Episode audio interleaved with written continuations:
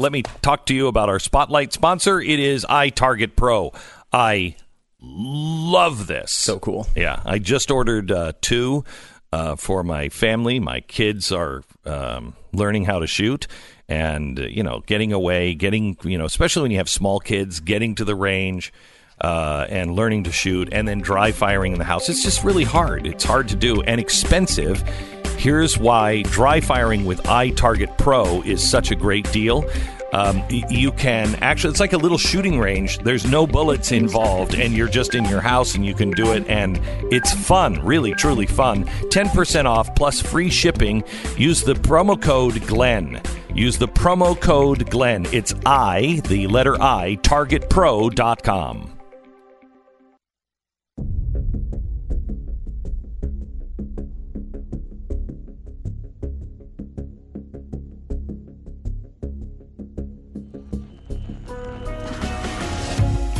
fusion of entertainment and enlightenment.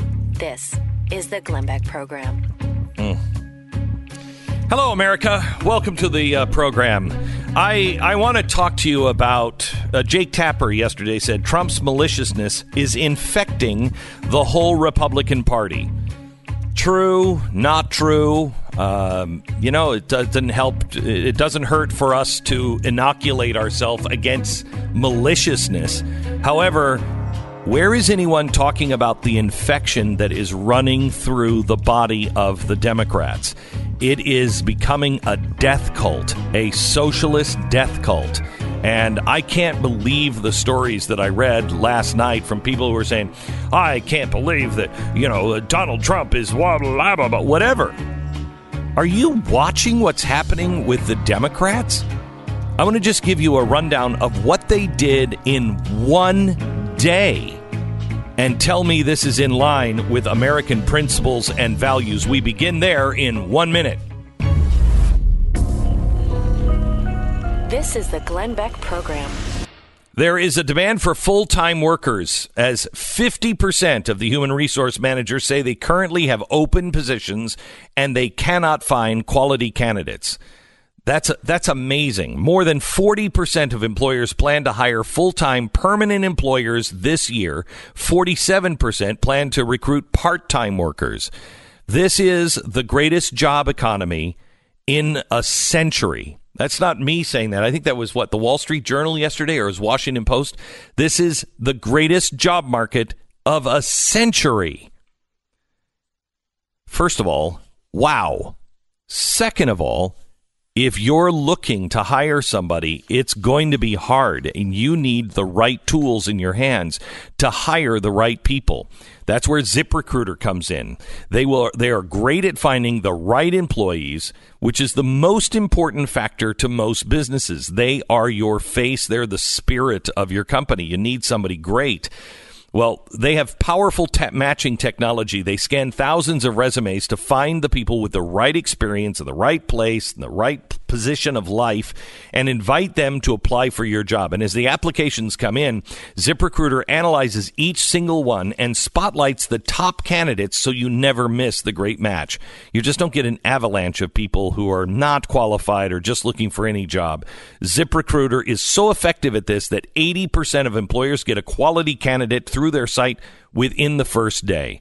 I want you to try this for free. ZipRecruiter.com slash Beck. That's ZipRecruiter.com slash Beck. ZipRecruiter, the smartest way to hire.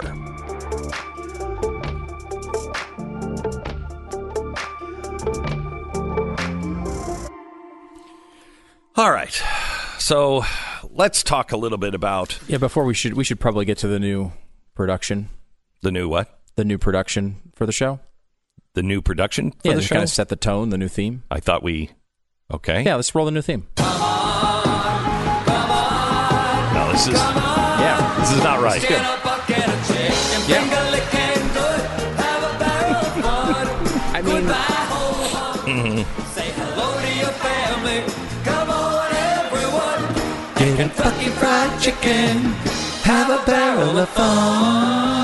I mean, you're trending I in the United States yesterday, along with Colonel Sanders. Have you ever seen us at a party together? No, haven't seen it. Have you? No, only when you're standing next to a mirror. somewhere, somewhere in the country, an old decrepit Colonel Sanders is is hearing today. You look just like Glenn Beck, and it's not making him happy either. no, it's not. You know, you actually were it, you were trending. Glenn Beck was trending nationwide, and then as an you know, like if if you were to take one thing and like uh, hashtag it or or make Mm-hmm. a certain point, the two things trend together. So it said Glenn Beck, and then like sub trending with Glenn Beck was Colonel Sanders, Right. And then later on in the day, it actually reversed itself. It was Colonel Sanders was trending with the association to Glenn Beck, and. Like I don't know if that means you've actually crossed the lines, Yeah, completely. Okay, all right, Um, okay. and I, and it was tre- it was trending because of this uh, this article in Newsweek magazine about uh, uh, how I said that socialism means the end of the country as we know it, um, and if the dem or if the uh, if the Dems uh, don't win with Donald Trump, it's the end of the country. Yeah, I mean, I think you've been pretty clear on socialism over the years. You know, you've also Yeah. been pretty clear that you look like Colonel Sanders over the years For a long time. For a long time. Yes, so this is apparently new to a lot of people. Right, and I don't know what what is really new for anybody on that statement, um, especially if you are looking at what the Democratic Party is becoming. I mean, there. I saw some stories today. Glenn Beck says that uh, socialists, anarchists, and Islamicists will band together and work against uh, the country to try to collapse it. Yeah, I've been saying that for 12 years. And look at it. Look at what's happening right now. You have the pressure from the anarchists on the street, you have the pressure from the socialists in government, and you have the pressure from the Islamist movement in the in the government with CAIR and all throughout uh, the world with Muslim Brotherhood. So, yeah, there's nothing new here. It just new to those who aren't paying attention. And to our Democratic friends, not in Washington, but those who live down the street, are you so distracted by Donald Trump that you you can't see what the Democratic Party has become? You can't become blind to what you're actually voting for. I mean, this is the to me, this is the real uh, issue. It's what what are you turning into as you're as you're running away from something. I mean, I said I said earlier this week that if Donald Trump and the and the GOP and I don't I don't have love for this. This is not this is not the GOP has been worthless forever. Donald Trump at least has proven that he would do the things that I never thought he would do. I never let me just give you this. I never thought he would declare Israel uh, uh, Jerusalem the the home of Israel and move the embassy. I didn't think anybody would do it, but I didn't think he would do it. Tax cuts, I thought he would kind of do it, and we kind of got what the GOP was going to do, which is weak. The judges, I didn't think he would do this with the judges, and I especially I didn't even think about what he's doing at the federal level he's going to end up his his administration if he just serves this one term he could end up uh, appointing 150 federal judges which will change the balance of the courts in the uh, you know at the federal level. I didn't think he would do that. I hate his tariffs hate them. But I, I see the economy and the economy is chugging. And if you look at where it was under Obama and where it is now, it is clearly because of the things with regulation, which I wasn't sure he was going to cut. I thought he might. I didn't think he would get out of the Paris Agreement. Remember when I used to say, uh, his daughter's not going to let him get out of the Paris Agreement? His daughter is all global warming. There's no way. No, he got out of the Paris Accords his stance on socialism, his stance on ISIS, his stance on abortion. Okay, I didn't think he'd do these things. So I'm willing to admit that I was wrong about him on those things. Now, I was not wrong about him on things like he's surrounded by really bad people. Now, all of those people are gone. But all of those people that he had with him during the campaign, they're all the ones that he's paying the price for today. They were bad people. They're gone. Great. Uh, his tariffs, I think, are hurting the country. He says he's doing it for negotiation. I'm willing to see that, but when the when the negotiation is finished, I'm hoping that he's going to take these tariffs off because it will unleash another wave of power in the economy. What he's doing on 5G on Huawei, it's not working, but that's because Europe has their head up their sand hole and uh, they're not paying any don't please don't push me on that they don't they don't they're not willing to stand against China on 5G. This is the most important thing, I believe, for national security since perhaps the Cold War. So that's what we have. Now, maybe somebody else comes into the running, but as of today, that's what we have on one side. Let me show you what we have on the other side.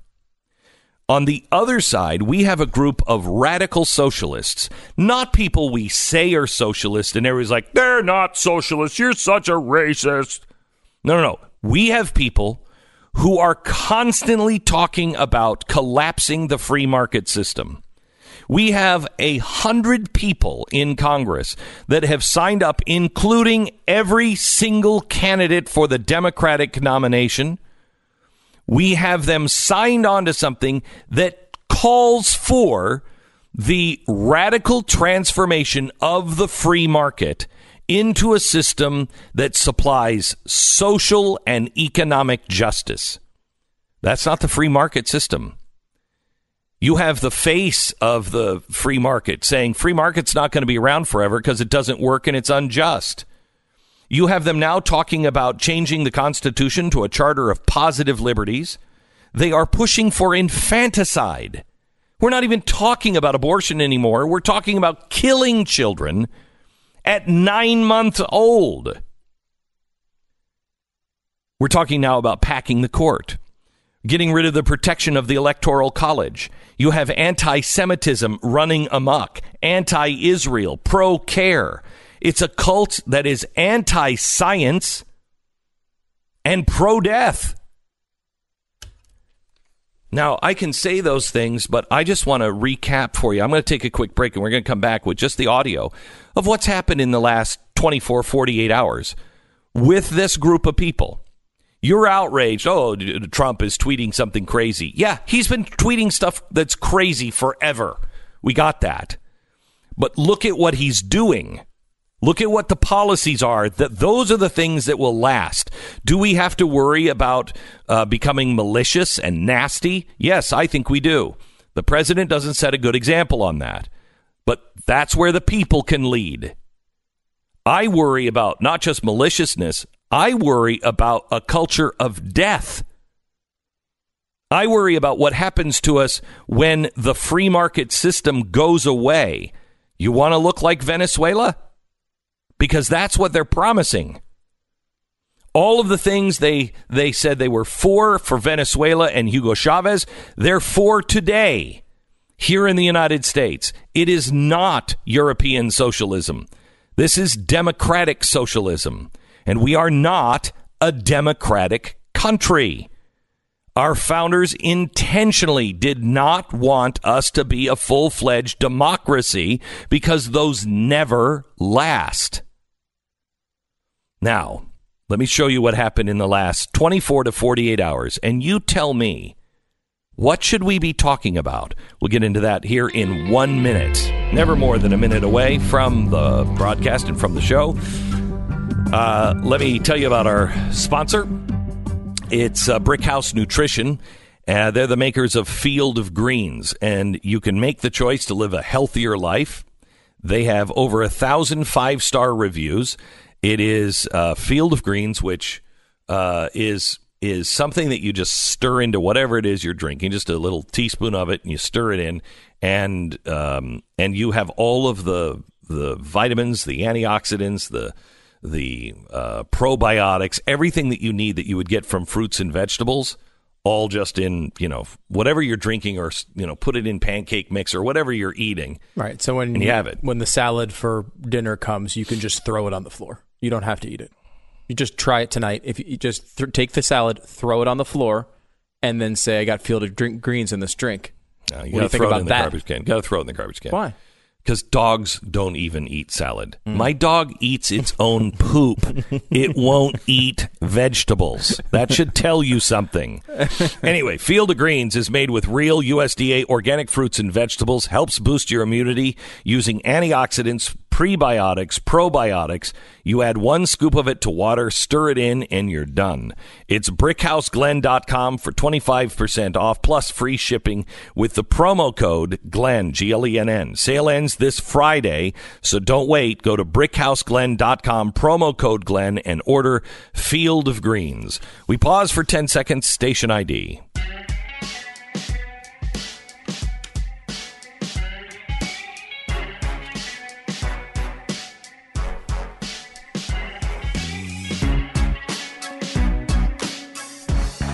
All right, I just want to play a couple of things. Now, this is all this all happened in one day. So Beto is on the road, and Beto, which we'll get into here uh, a little later on the program, he is he's frightening because he's an empty suit. He does not know who he is at all. And I'll make a case on this later. But he doesn't know who he is. He's asking the the the people now that are going out, "Hey, I need you to tell me who you want me to be. I can I can be who you need me to be. Who do you want me to be? Well, that's not the guy you want.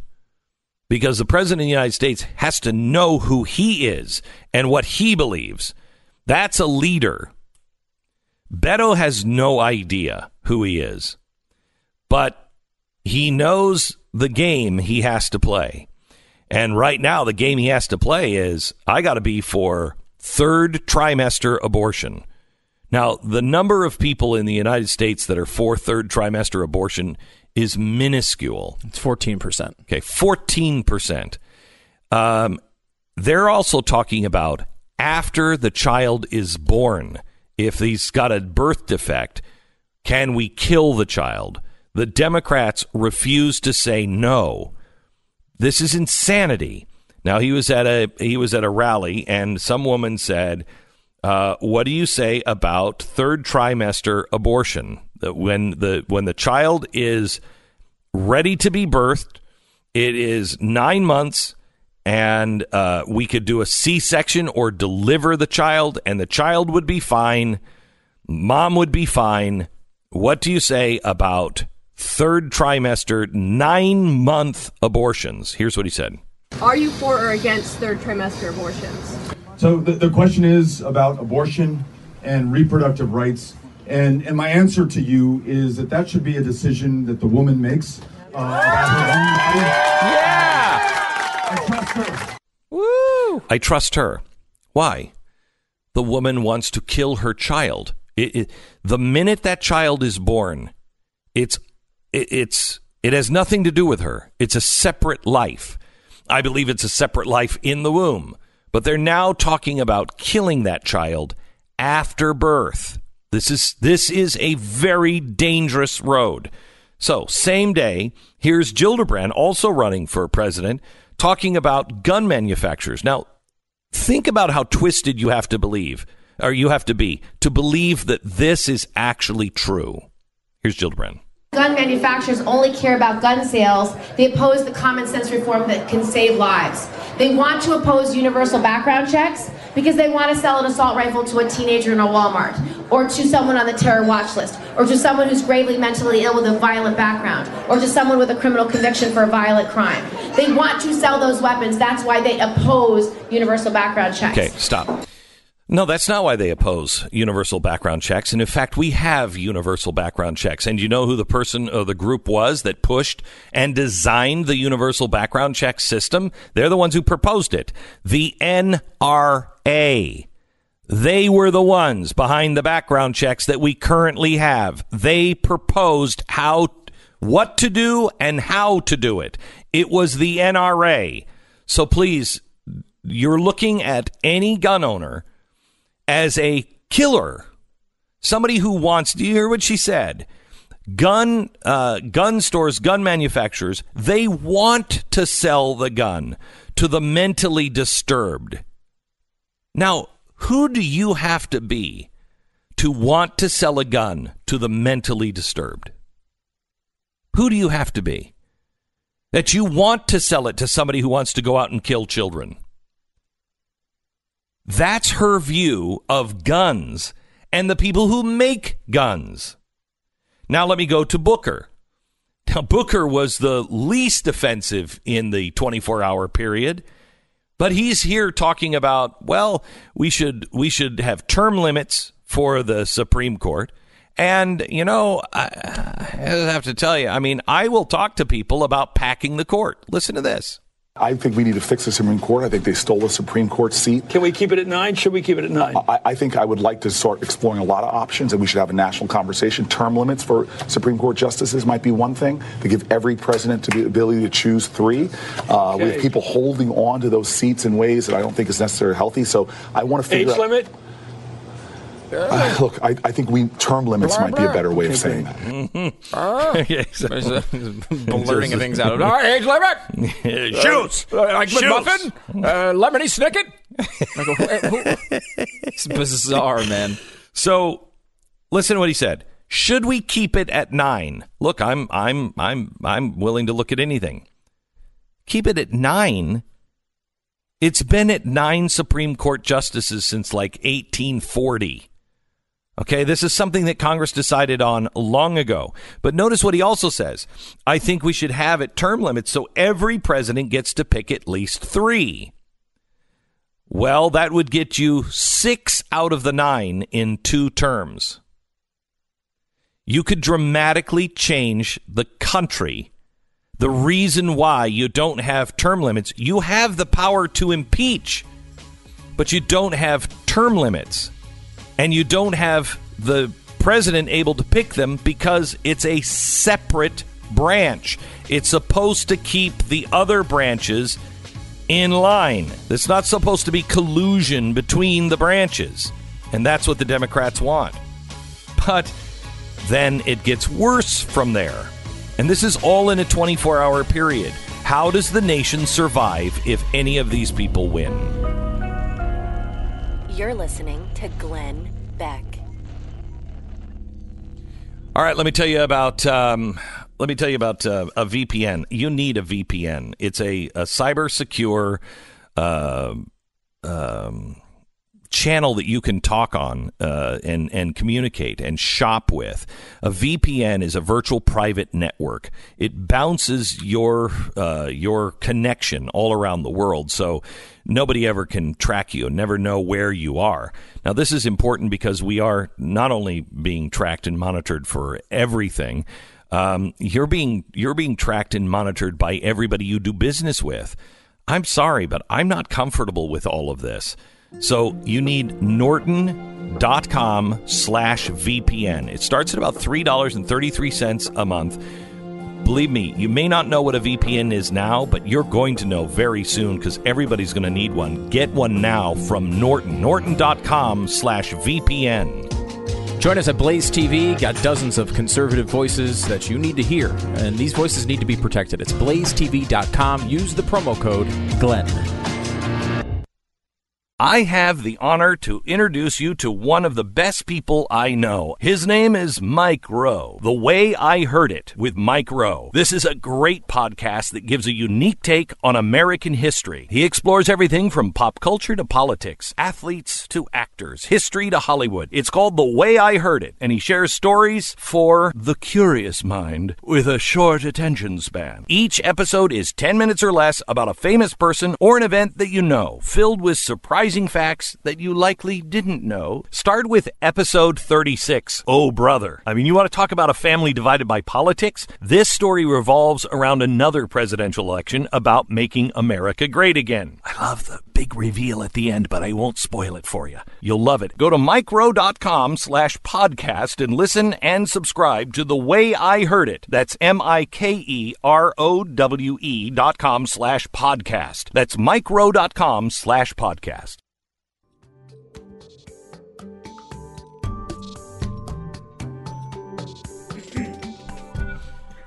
You know, I, we welcome Pat Gray in from Pat Gray Unleashed. You can listen to the podcast every single day. It's a great podcast. You can find it wherever you you download your podcast, or you can find it here uh, at uh, Blaze Radio at blazetv.com. Uh, you join us and use the promo code Beck, and you can save 10%, and you get Pat every morning live uh, as he records his podcast. So, Pat, I want to I want to ask you, can you help me define cult? What's a cult? A, a group of people that are lied to to get uh, into a group and then brainwashed while they're in the group, and uh, they're they're also made to uh, fear and reject anybody on the outside. I think. Okay, fear and reject uh, anyone who has a different opinion. Mm-hmm. Uh, f- uh, fear and reject, break up even with your family if they disagree. Oh yeah, right. Mm-hmm. Break up with family. Um, uh, there, the, the cult will destroy you if you disagree. Try to leave it. Try to leave, or Mhm. or even just disagree. Yeah. Right. Yes. Um, okay, so I think that's a pretty good. Now, can you make the case that the Democrats have become a cult? Oh, I think so, and a frightening one. I, I, I think it's critical now that the Democrats never win the presidency again. Not just this, this next election in 2020, I think ever again. You know, Bernie Sanders keeps bragging that he was considered an extremist in 2016. He was an extremist. Uh, all his viewpoints were so extreme. Now he's mainstream because everybody accept. No, that's how extreme the Democrats have become. Yeah. So I just want to I just want you to know that Van Jones, Van Jones, think of this, America. Van Jones is now considered an outsider because he's not extreme enough. This revolutionary communist Right. is not extreme enough. He was the guy who said, you know, green is the new red. He was a full fledged Marxist. He was a communist at one point. Admitted. Okay, admitted communist at one point. He's now not extreme enough. He was a terrifying uh, extremist when he was in the Obama administration. Now he's rejected by the Democrats. That's how extreme they've become. Right. That's how radical they are. Right. And I, I get so irritated when I hear some of the uh, media saying that the Republicans are trying to paint the Democrats into being socialists, and that's what they're going to hammer for the next two years. Well, They're yeah, admitted they're socialists. admitted. Look at them. Listen to them. They've admitted it. Uh, Elizabeth Warren stood up for 80 minutes the other day and proposed about 150 trillion dollars in spending. I mean, everything from not just universal college education, but universal pre-K, universal pre pre-K, uh, Cradle to death. cradle to death, the health care, slave reparations. I, I, the slave reparations alone are supposed to cost upwards of 14 trillion. So here's here's uh, Warren. Uh, You know anybody who thinks no no no these guys are not extreme. Uh, here's Elizabeth Warren uh, on healthcare and what she plans on doing to the free market system in healthcare. Listen to this. The center is about making sure that every single person in this country gets the coverage they need and that it's at a price that they can afford. We start with our values, we'll get to the right place. So theoretically, though, there could be a, a role for private insurance companies could- under President or there Warren. could be a, there could be a temporary role. Listen Even. Bernie's plan has a runway before it gets Jeez. there. Um, because it's a look, it's a big and complex system, Mm-hmm. and we've got to make sure that we land this in a way that doesn't do any harm. So she's Everybody talking about an stay end of the free market, just landing it in a safe way. Well, good luck with that. Now, what she's just proposed, how extreme is that, Stu? I mean, it was uh, extreme enough that in 2013, Bernie Sanders uh, proposed a Medicare for All system, and he got zero co-sponsors. And Medicare for All at the time was, de- you know, I uh, theoretically designed as a uh, something you would opt into. You'd have a possibility to get Medicare if you wanted it. Um, now it's gone beyond that to a place where we've eliminated private insurance. This is something that in 2005, the Canadian Supreme Court rejected as unconstitutional. The Canadian Supreme Court said, no, you can't eliminate people from having private insurance because access to a waiting list is not access to health care. So Wow. the Canadian system is less radical than what they're proposing. That is nuts. And Ah, that's, happened. crazy. That's happened now in two years. Think of where they will be in Hmm. another two years. Think if they win the House, the Senate, and the White House with the Uh-huh. with this kind of rhetoric. catastrophe. If even if the. Mm-hmm. economy tubes, and Donald Trump is like, "Oh my gosh, I didn't think you actually had the film of." Me and Vladimir Putin making sweet tender love. Even if that stuff happens, they would they would take and sweep House, Senate, and the White House, and they would claim that the American people wanted this. It wouldn't be a rejection of Donald Trump. Right. Uh, that's what you have to understand. Democrats may be saying, I just can't vote for Donald Trump. Right, I got it. But what are you voting for? This is the most important election to ask what are you voting for? No question. Because keep in mind, not only is it all the socialism, it's eliminating ICE, which most of them want to do. It's also eliminating the electoral college, which completely changes this nation. It's an embrace of CAIR's values. Yeah. Uh, Packing the Supreme is. Court, Packing the Supreme Court. Medicare for all, single payer, uh, abolition of private insurance, wealth tax, Green New Deal, uh, $15 minimum wage or more from some candidates, free college tuition, uh, 70% marginal tax rate. Uh, W- Warren has the wealth tax, which is up there as well. Uh, reparations. Uh, let's see. These are these are I mean, all almost all of them are unconstitutional. I mean, the assault Almost weapons ban to the Australia situation to maybe banning all semi-automatic weapons, federally mandated paid family and sick leave, universal basic income, uh, national legalization of marijuana. If that's something you're worried about, net neutrality is another one that will come back certainly. I And, think you the, know, the one thing- marijuana deal's over. Yeah, I think we lost that the, battle. The, the other thing that is really disturbing to me is, um, you're, you're looking at this now, and you're you're seeing the trouble with Google and Facebook and everything else. Well, they're not in bed with the government. But if you get this extreme government in, the government will want that technology.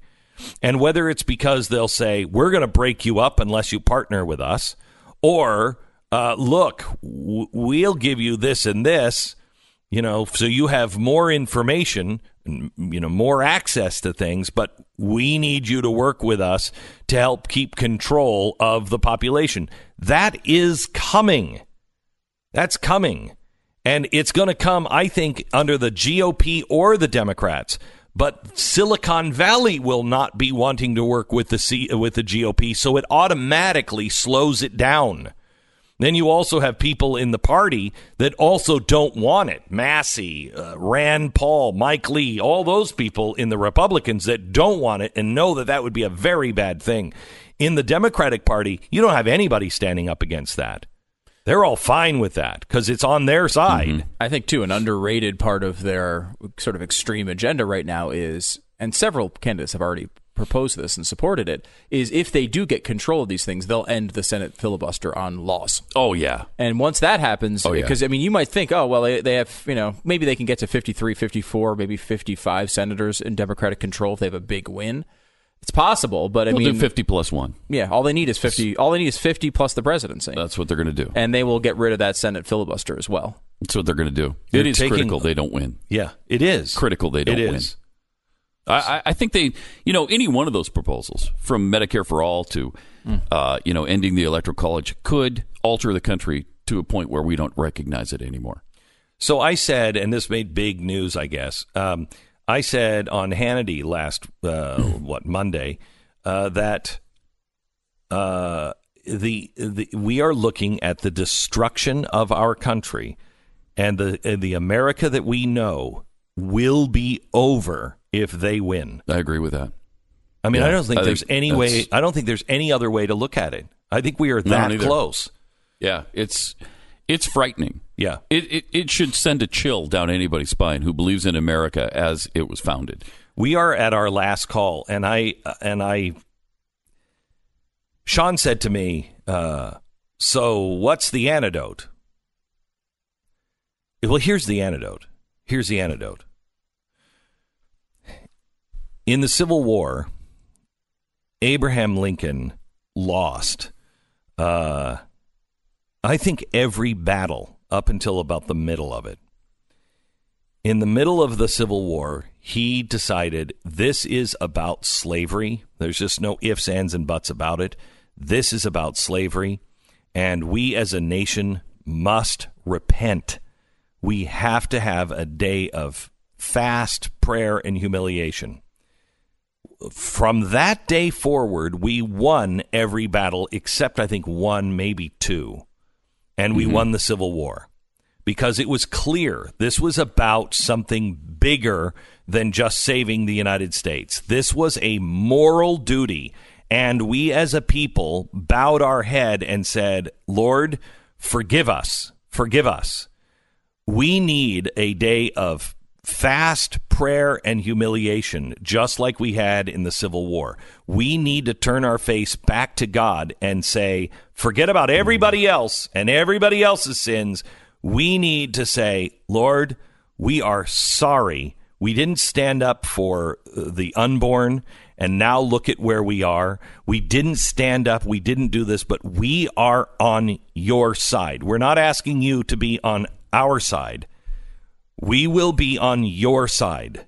Please forgive us and protect us. That would save us. That would save us. But mm-hmm. I truly believe that may be, and I I think it is, the only thing that will save us. We have mm-hmm. gone so far off the ledge and, and into insanity. There's no, I don't think there's anything else that will work. We must have a day of fast and prayer and humiliation and and and beg for forgiveness as a country and be willing to take the lumps. As as Abraham Lincoln said, if God desires that all of the gold and all of the treasure is all just uh, heaped up and lost, so be it. If every piece, every drop of blood from the lash is taken by a sword, so be it. And he was right, and we have to be in that position. Whatever you want, that's fine. We will deal with it. Whatever you think is just, please forgive us. We need you now more than ever. Thanks, Pat.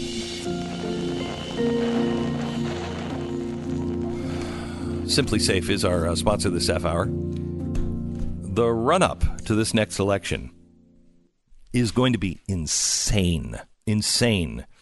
In typical fashion, the socialists and progressives are going to be spouting envy and uh, inequality. And if you don't have a security system, maybe it's time. SimpliSafe is 100% committed to helping you f- fear less at home. I just saw this special done by uh, KOMO News in Seattle.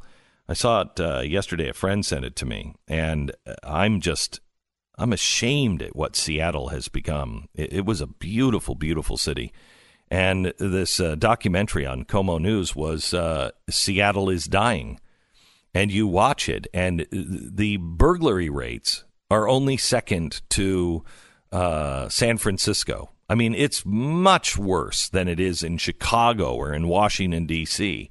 It's horrible and that's going to happen.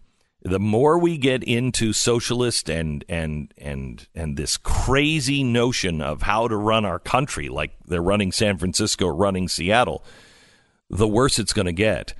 Please check out SimpliSafe now. It will protect your home with twenty four seven uh, security, no hidden fees, no contracts.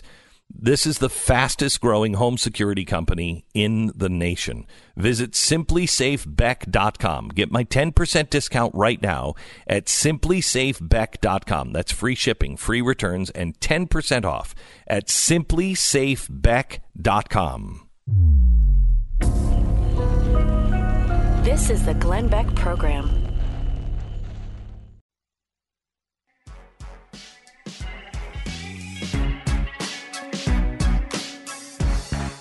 Welcome to the uh, program. I want to I want to play a couple pieces from uh, Ocasio Cortez. Here she is on capitalism. Listen to this. Capitalism isn't to me is it's an ideology of capital. It means that we seek and prioritize profit and the accumulation of money above all else, and we seek it at any human and environmental cost. And to me, that ideology is not sustainable and cannot be redeemed. Okay.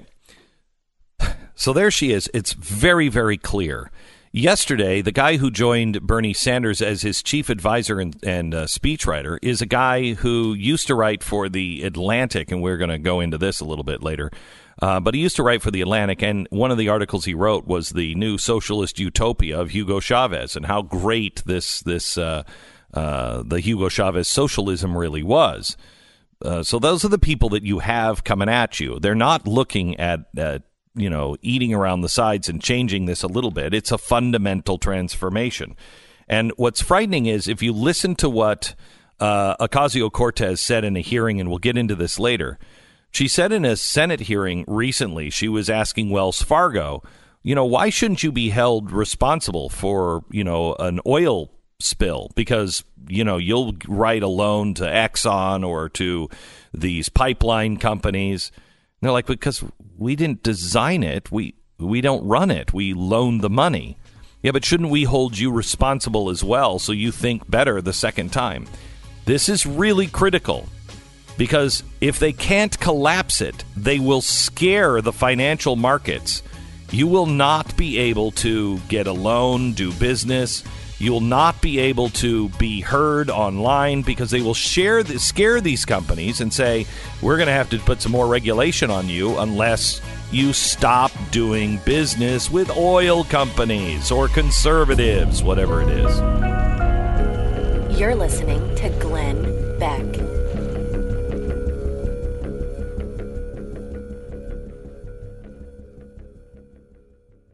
Let me tell you about American financing. American financing, when you're buying your first, your next, your forever home, you're making the right investment. So when it comes to home financing, look at the interest rates, look at who you're doing business with. Home ownership is attainable. It takes the right key. And the key to your dream home really is American Financing. They are family owned national mortgage banker with salary based mortgage consultant. They're known for custom and low rate home loans and some of the fastest closings in the industry. They're strong, they're reputable, and they work for you.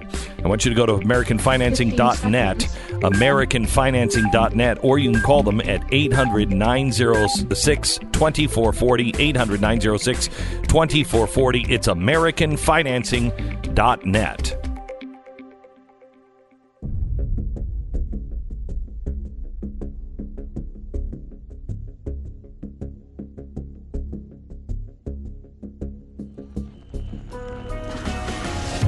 The fusion of entertainment and enlightenment. This is the Glenn Beck Program.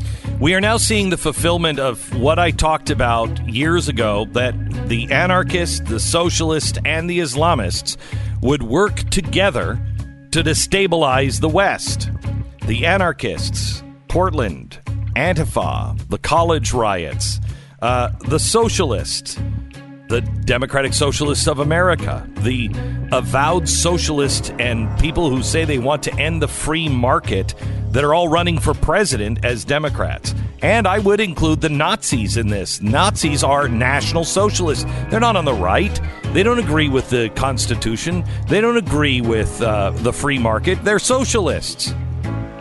And the Islamists, the Muslim Brotherhood, CAIR, which is a sister organization of the Muslim Brotherhood and Hamas. It is the propaganda arm.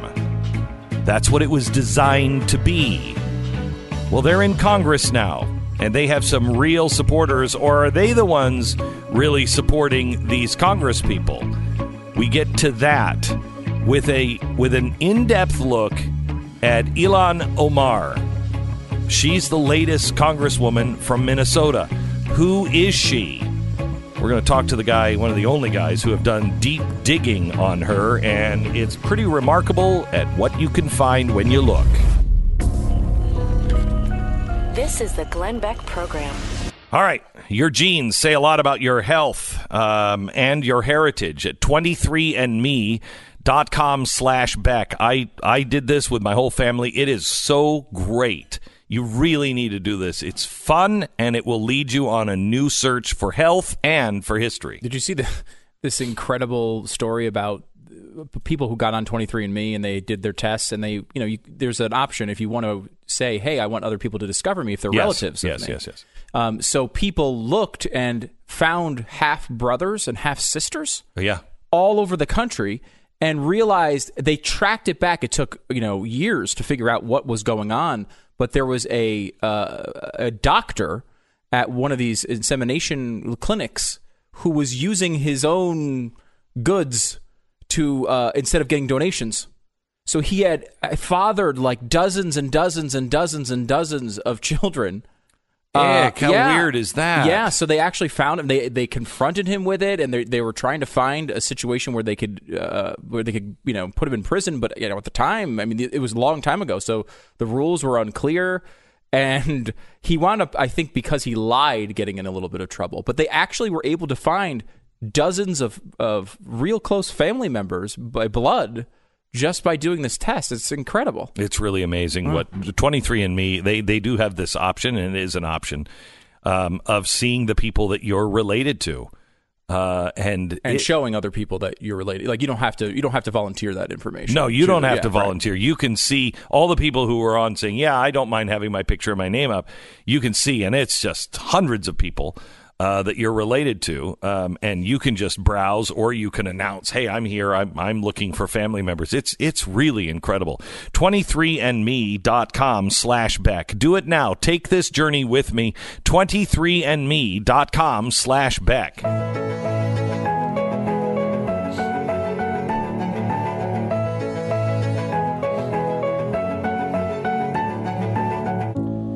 David Steinberg is the New York City editor of PJ Media. He joins me now. He is a guy who uh, is uh, has done real homework and one of the few that have that have actually pursued uh, Ilhan Omar's history.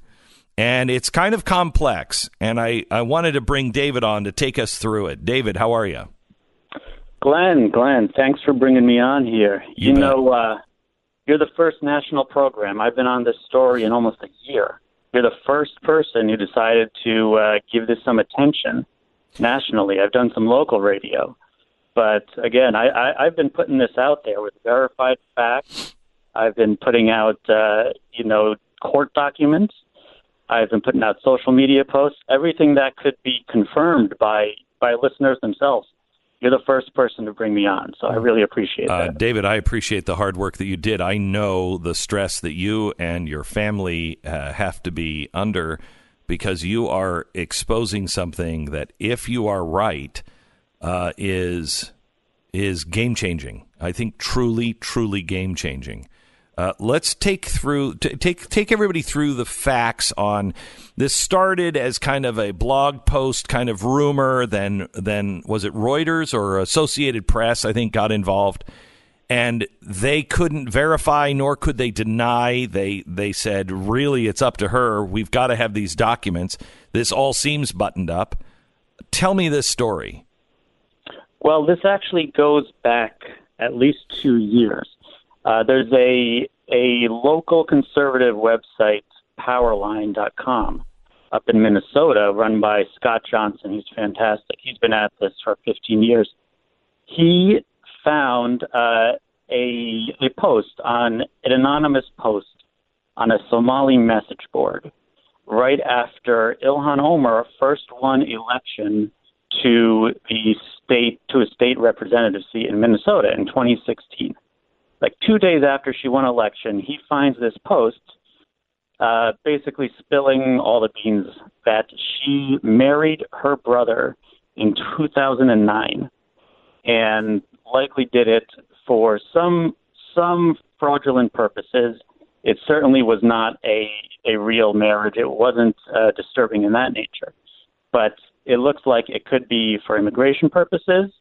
It looked like it could be for tax purposes, whatever it was.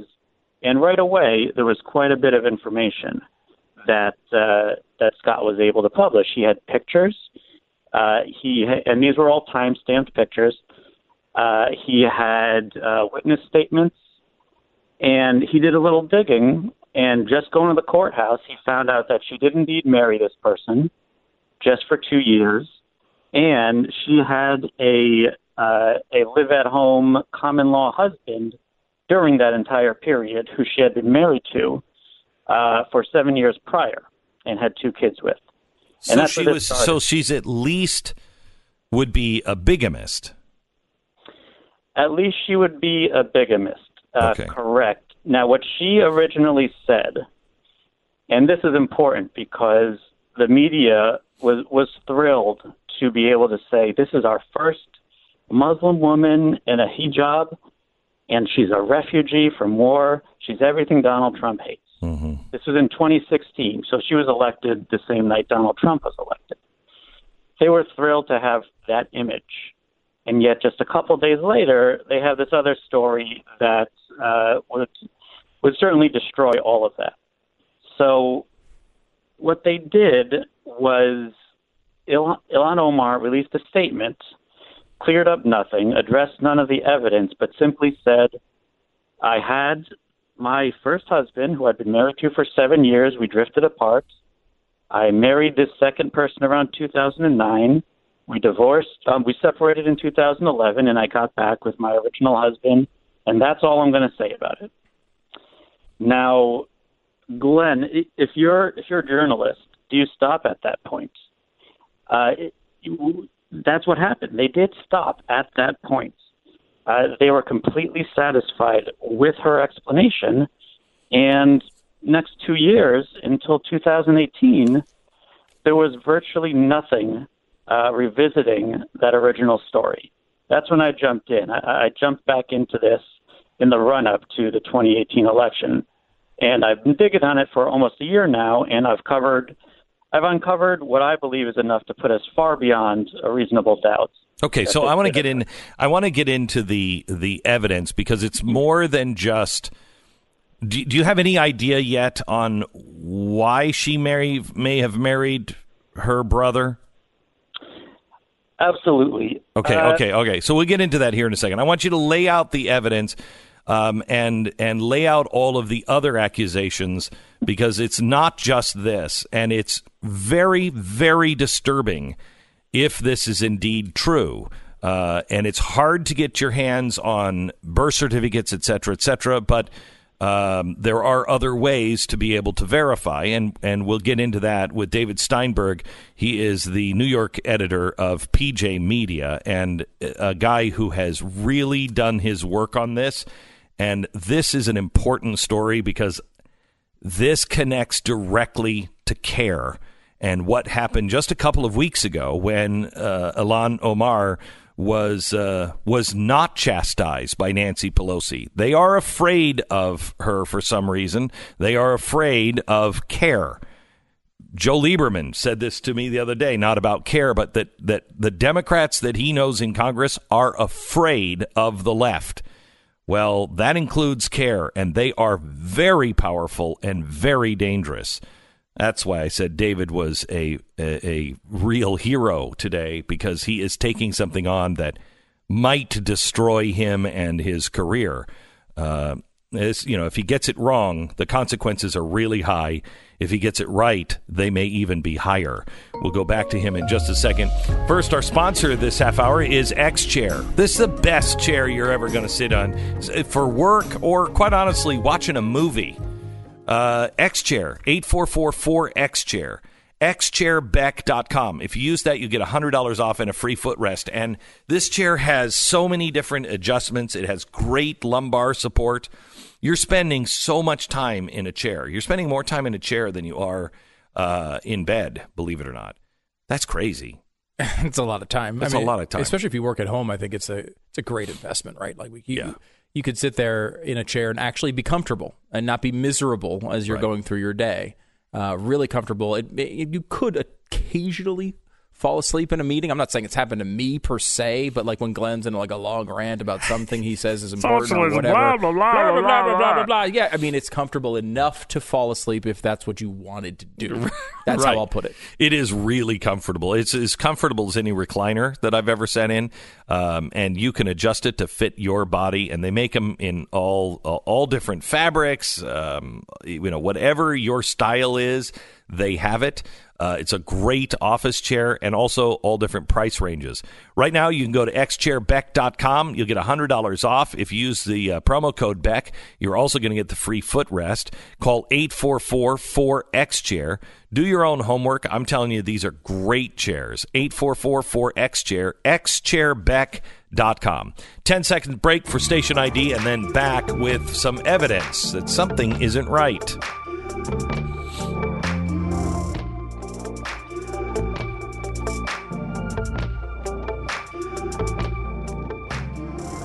All right, David Steinberg. Um, tell me, tell me now what you have found and the facts that uh, line everything up. Well, there, there's so much here I'd love to go over with you. Uh, so much evidence I've published. Here's here's the basics for your audience. Uh, back in 2003, this man named Ahmed N. Elmi graduated from Arlington Senior High School in St. Paul, Minnesota. While he was attending that school, he was living with a man named Nur Saeed Mohammed. Nur Saeed Mohammed is Ilhan Omar's father. Uh, while, so, for the one year he was attending this school in Minnesota, his legal guardian was Ilhan Omar's father. Now, I don't have the school records yet. I can't uh, acquire those without a warrant. But I do have several witness statements placing him in that address, saying that was his father. And I do have address records putting both of them in that address. Now, certainly uh, that that would be something that you would think a reporter would ask her about over this time. No one's asked her about it. Uh, most of what I've published has been ignored. In in the one or two times that she has been confronted by the media, uh, a New York Times reporter uh, asked her a couple questions, an AP reporter asked her a couple questions. Nobody has brought up that. The second uh, bit of information I have showing that this marriage was fraudulent is that from 2009 to 2011, which is the extent of her marriage to Ahmed Elmi, Ilhan Omar was attending college at North Dakota State University. Also enrolled was Ahmed Elmi. Now, short so shortly after she married this man who uh, short, uh, appears to be her brother, they both enroll in the same college. I checked address records. Ilhan's first husband, who she has two kids with, also lived in the same address with Ilhan Omar and her brother slash husband during those two years. She was attending North Dakota State University. She was living with two husbands at the same time and her two children In the same house.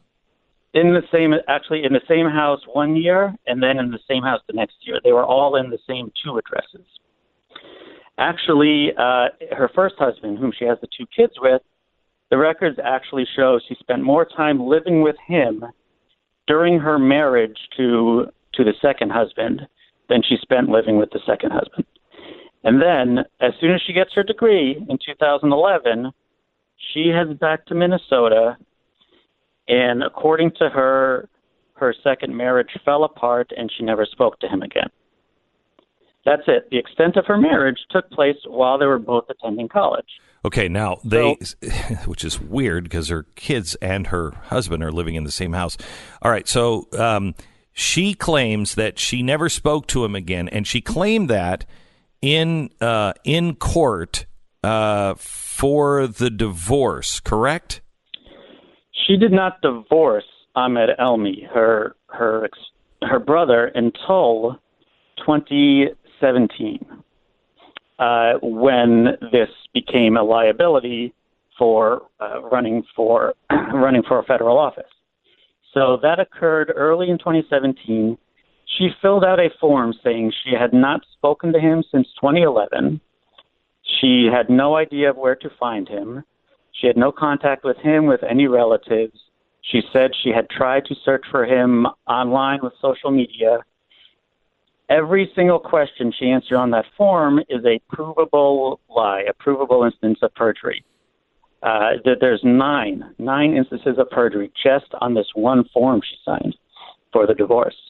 Because all over her social media, she is having contact with Ahmed Elmi from 2011 to 2015. Not only is she having contact with him, she literally was posting pictures of her having physical contact with them. They're, they're hugging, taking photos of each other in London in 2015.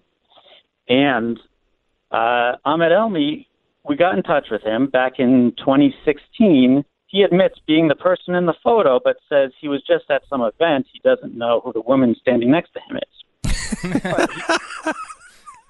he admits he admits that uh, you know he had a wild night in London Mm-hmm. uh, with with this woman who uh, he can't identify, but happened to marry a man with his exact same first name and two middle names and last name. Now, I I did actually bother to to do the uh, a homework to rule out if there was anybody else with named Ahmed Nur Saeed Elmi. There is not. There was nobody else alive around his age with that name in either England or the United States. So, uh, for for what he said to be true, that he did not know her, there has to be a second person, but there simply is no records of one. Now, when you say it's her brother, are you saying because you can't get the birth certificates because she said that her birth certificates were lost in the civil war in Somalia, which is reasonable to believe? Are you saying Mm-hmm. that this is a brother or like I have a guy I refer to as my brother? We've known each other since we were kids. He lived with us. You know, he was practically raised by my parents, but he's not my brother. Um, but I consider him my brother. Is that the kind of brother you think this is? Or is this an actual blood brother? You know, I am unable to determine if this is a blood brother. No one's going to be able to determine that without a test. However, I it is clear to me from what I've published and from information I have not published yet. I, I did share some of that with you, Glenn, earlier. Mm-hmm. I'm getting that confirmed by by our attorneys over here, and I'll publish it as soon as I can. But the the government of London and the government of the United States certainly was told that this person was her brother on several occasions. So whether or not this is a blood brother, he was either adopted, he was a half brother, he was her full brother. And don't know that. why would she do this? What do you think the motive is? Why would she do this? That's interesting. Uh, some people have been bringing up the fact that they believe it's immigration fraud. I don't think that's the case. Again, because this happened in 2009 and months later, both of them were attending college, I believe this was about student loan fraud. Uh, she was living in public housing at the time. He had just graduated from a pretty rundown, a pretty rundown high school. Uh, He didn't have much money, and I haven't found any records of him working anything but uh, manual labor at the time. But if they got married and they apply for student loans, they become independent. So their parents' income is no longer included on their application. So they would immediately, well, first of all, he he might he was going to be paying the, the out of country, out of state rates otherwise. Mm-hmm. So it certainly was a boon for him. And both of them, their parents were cut out of the picture, and they had nothing to their names at the time. So their student loan rates would have been fantastic. Now, uh, the idea that uh, we're going to throw someone into jail over cheating on student loans, it might sound like it's not going to happen, but the, the laws for fraud on a FAFSA form are incredibly, incredibly serious. Uh, Each instance, each instance of, of perjury can, can lead to a felony and five years of jail. All right, David, I want to have you back when you have some more information because there's it's a lot deeper than just this. As if this isn't bad enough. David Steinberg, thank you so much. Back in a minute. You're listening to Glenn Beck. Spring is here. Perfect time to take small steps to re energize yourself and refresh your home. Blinds.com knows the thing um, about uh, rejuvenation and making your home look great. 23 years online and 15 million windows covered. Blinds.com is America's top choice now for custom made to order window coverings.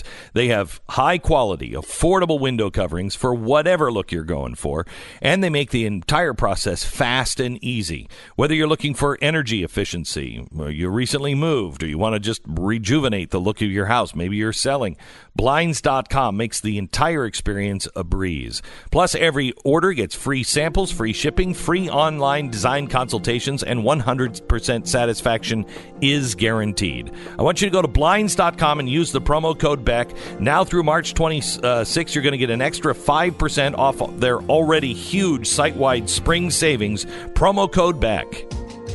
All right, that was a lot of information. Uh, tough to follow. Go back and listen to the podcast today. Get the whole story.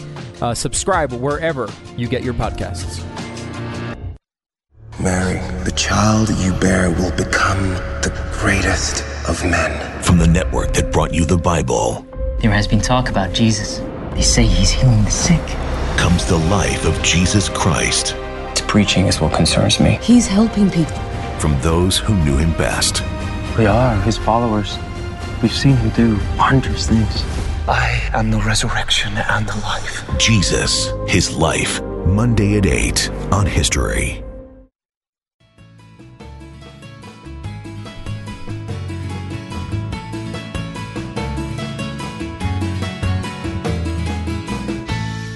Arthur Herman is uh, is one of my favorite authors, one of my favorite historians. Um, he's a senior fellow at the Hudson Institute. He also uh, is has been consulting a bit with um, uh, the Pentagon and others on our national security because he has written so much about how we've done it before. The question is, can we do it again? Um, he's written a um, an essay that is out, and and probably not a lot of people have read it, and they should. America's STEM crisis threatens our national security. Welcome to the program, uh, Arthur. How are you? Hey, it's a pleasure to be back here, Glenn. How are you? Good. So, Arthur, I you know I, I am very concerned about the 5G uh, dilemma that we're in. Uh, it doesn't right. look like our allies are going to go along with uh, Donald Trump, and and I think part of that reason is because uh, we don't have a real viable solution. They're way ahead of us on this. Um, also, uh, between more. Uh, Couldn't agree more.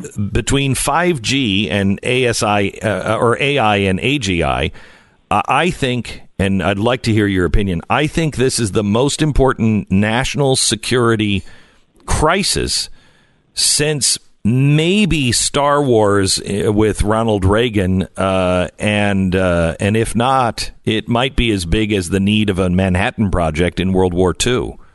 It could be the other comparison, historical comparison, which I point to in my essay that you referred to uh, and very generously mentioned, is uh, the Sputnik uh, yes. and the advent of Sputnik when the United States realized it couldn't be complacent anymore about, oh, we'll get there eventually because there was a competitor who had found a way to get there first.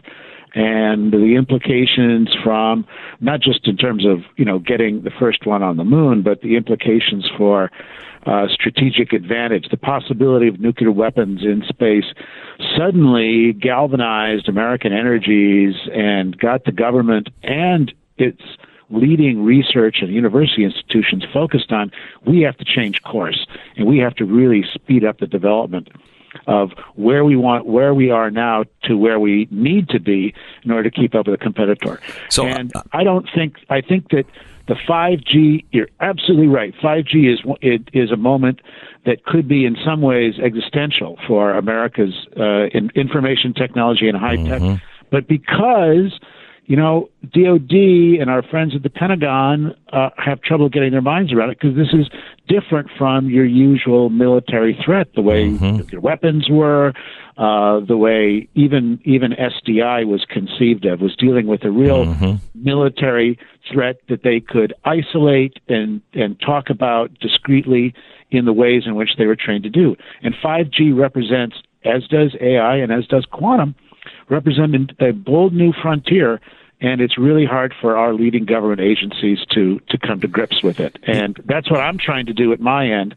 And this essay that we're talking about is sort of one piece of getting that puzzle together and getting us ready for what we need to do. So let me go back to the essay first, real quick on something, and then I want to talk to you about STEM. Um, th- uh, you mentioned quantum. You just mentioned it there. How close are we to co- quantum computing?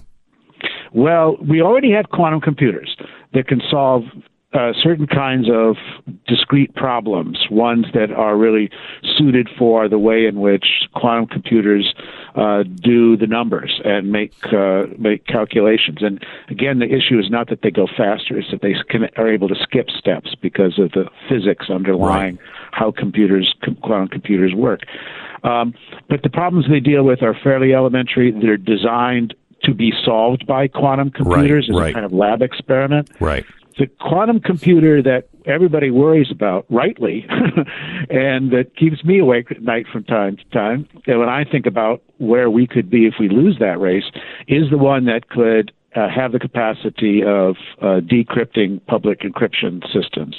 And I've written about the challenge that it, and the consequences of not dealing with that threat, of not preparing for Q Day, as I call it uh, and for not winning that quantum race. I would say the the timeline is steadily shrinking, Glenn. Uh, it, for a while, I think people thought, "Oh, this is out there, decades away." Um, I was at a conference in Krakow, Poland, on cybersecurity, and there was a scientist there saying, "Oh, this is going to be decades away." I think most people recognize now we're talking five to ten years out. And the big question is not just when it comes, Glenn, but who gets it first. Correct. And we need to be there. We need to be there first. All right. So, in your essay, uh, and this is how it relates to the average person, I remember growing up. I was born in 64. So, I came towards, you know, I, I don't remember Sputnik or anything else. I do remember the moon landing, just barely, but I do remember the moon landing. But here's the thing I remember as a child every boy my age wanted to be an astronaut. Everyone wanted to work for NASA. Everybody wanted to work on rockets. And that was, that was something that was really pushed being, you know, starting at Sputnik. They really, the, the, the uh, government knew we are going to be left in the dust unless we ignite the imaginations of, of children. Yeah, and and it worked, didn't it? I mean, it did. You had a you had a whole cultural uh, shift that emphasized going to space, the glamour of engineering, of aerospace. Okay, maybe you couldn't go to the moon, but you know what? Maybe you could fly at, at altitudes no one had ever flown before. You know, pl- things like the U 2 caught people's imaginations. And I think, frankly, Glenn, I think we can do that again. I think when you when you talk to people, or even kids, about quantum computers and about quantum physics, and you use terms like teleportation in terms of quantum entanglement. When you talk about time crystals, where you're actually able to, using the right materials, freeze time so that the entanglement between qubits lasts longer to increase the uh, the, the calculations that you can you can manage in these nanoseconds of, of of linkage between quantum events. When you talk, the eyes light up. I mean, it's it sounds like so fascinating and so cool, but we're not there, and our school system isn't there. And you and I have had discussions, and we understand what a disaster our school systems have been.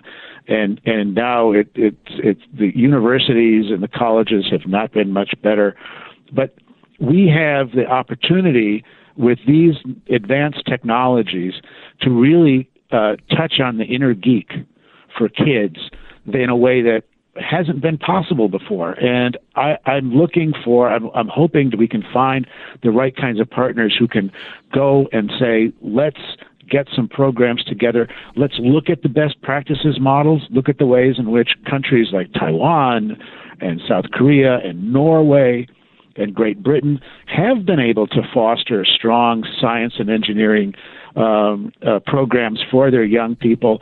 And let's think about ways in which this could be a new American, a new American Renaissance in terms of in terms of science, in terms of technology. And this isn't just a good idea; it's become it's become a, an issue of, of national and, and economic security of such weight and moment that if we don't get started now, I really worry about worry about what's going to happen over the next over the next couple of decades.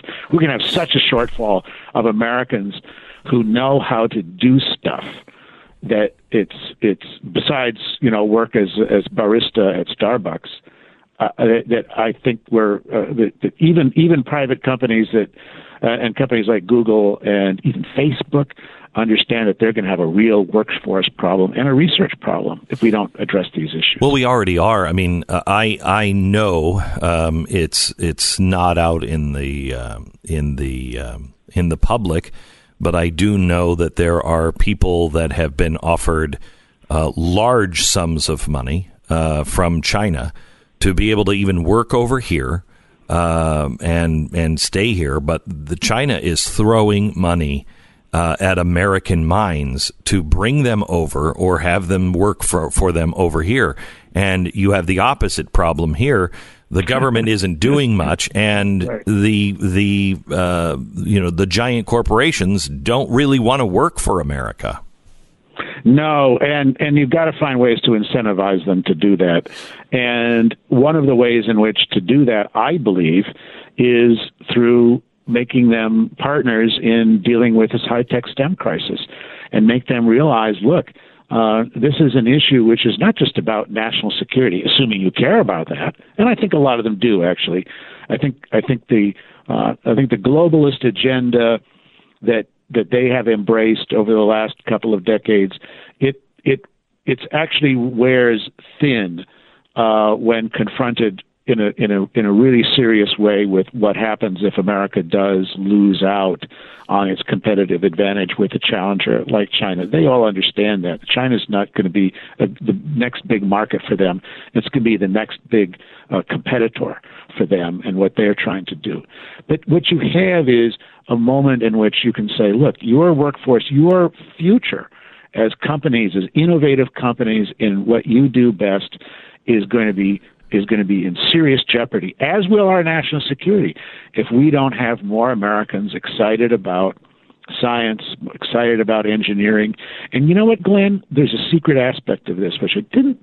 I mean, I talk about the implications of this for high tech STEM, but if we can get American colleges, and universities, get their heads straight about what's happening to them with the with the brain drain to China, uh, the the way in which they are training future competitors to get them focused on on having strong programs in science and engineering and mathematics we can start to open the door for other kinds of reforms in colleges and universities. And i really believe that that there's ways in which everything that we've deplored about universities and colleges of becoming basically marxist training grounds uh, and leaving our kids culturally and intellectually deprived as part of that leftist agenda, mm-hmm. we can begin to make inroads at that end by driving this wedge with regard to you have a task and responsibility to America to make us and make our kids prepared for the future. And it starts with science and engineering, but you know what? It, the next step will be in areas like history. The next step will be uh, in areas like philosophy and serious understanding of our world and of America's unique place in that. So there's a lot at stake here, I think, that goes that even even if you look beyond the question of science and engineering as part of our national and economic security, there is an aspect of this that has to do with saving what's left of the Western cultural legacy that I think is also can also come into play here. And I know that's something that you and I have thought about and pondered and worried about for a long time.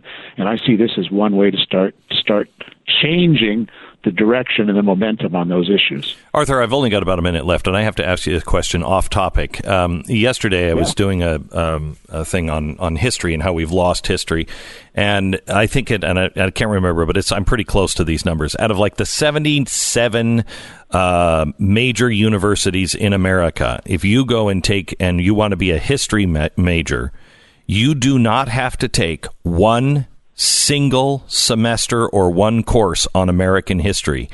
Um, and 69 of those, uh, I don't think even teach American history, or maybe it's 69 out of the 77. You don't have to take any American history at all. And I wanted to know how do you understand history, with an exception of ancient history? How do you understand history at all without including America? It's it's it's baffling. And I'll bet if you dig even deeper than that, and I know this was the case even a couple of decades ago, if you wanted to major in American history at at top level schools like Yale, like Harvard, you never had to take a course in the American Revolution. It wasn't a requirement. Uh, so, and how do you understand American history without understanding that pivotal moment uh, in, in, in, in the birth of the of, of America and of the principles that animate it? Yeah. With it, there's a lot of very serious work. There's a lot of corruption that intellectual as well as moral corruption that underlies this. What we can do here is begin to sort of change the debate and the discussion about what universities' responsibilities are, and that includes uh, science and engineering, but I think it will also include history. I always say my concluding remark to you, Glenn, is if you want a quiet life, don't study history. You're exactly It right. is- it is filled with challenges and paradoxes Yep. and complexities. And getting kids away from understanding the true nature of American history and the real dimensions of the past is one of the ways in which universities and, and the left have have left our kids culturally adrift. Uh, Arthur Herman, uh, the author of Freedom Forge, which Freedom's Forge is one of the best books uh, that you can read. Gandhi's Churchill, also another one that is so timely right now, but it was written in 97. The Idea of Decline in Western History, a must read from Arthur Herman. Thank you so much, Arthur. I appreciate it. All right, let me take a, uh, a quick break here tell you about FilterBuy. I know nothing about how to maintain my home. I really nothing. I think that's why Tanya is a big fan of FilterBuy, uh, a bigger fan than I am. You, do, you we just uh, we just ordered FilterBuy a few months ago, and like magic, bing, the filters show up when they're supposed to. Whoa, what's that? And they just show up, and all you have to do is just pop them in, throw the old ones away, and then you don't have to worry about it. You're not stressing out your HVAC system. You're breathing clean air, and you don't have to run to Home Depot. You don't have to be reminded about it. nothing. It just shows up. The only thing they don't do is put it in for you. Oh, if they can't do that, well, it's made here in America. Um, that you get a great uh, price on it, a great discount. You even get a five percent discount if you order, like I do. Uh, just order to have them show up at your house. It is absolutely fantastic. This is the kind of service that you're really looking for. This is the modern kind of service where you order once and you forget about it. FilterBuy.com. Get your filters changed, get them changed, and get the right filters in them with FilterBuy.com. That's FilterBuy.com. This is the Glenn Beck Program.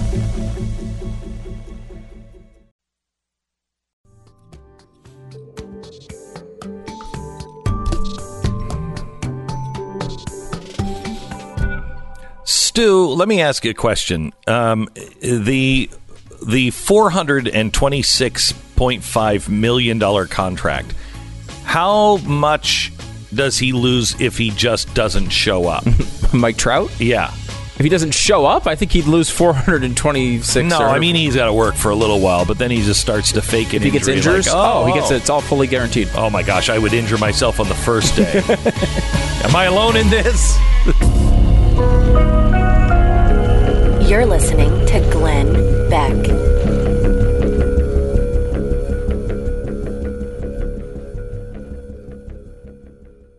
Stu just told a uh, just a horrible story about a guy who lost his house. He was an immigrant, Stu.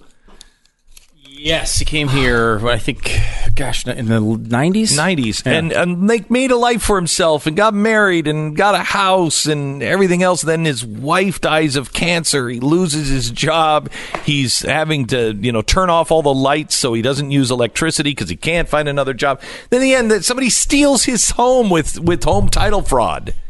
I mean, it's just a horrible story. Right, and and you know, uh, once that happens, your life gets much much worse. Oh my gosh! Because now you got to deal with trying to dig yourself out of. I'd love to talk to this guy. Yeah. should see if we get a hold of him. I'd love to talk to this Yeah. guy. Uh, anyway, home title lock. That's not going to happen if if you have home title lock. They are the only ones that are watching over your title. If somebody tries to imagine, it wouldn't be such a tragic story uh, if he had home title lock. They would have said, "Hey, somebody's trying to steal your home," and they would have caught him. Uh, it's home title lock. Sign up right now. Get a hundred dollar search for your home. See if it's already been done to you. You just it hadn't caught up yet at HometitleLock.com. That's HometitleLock.com. Sign up now.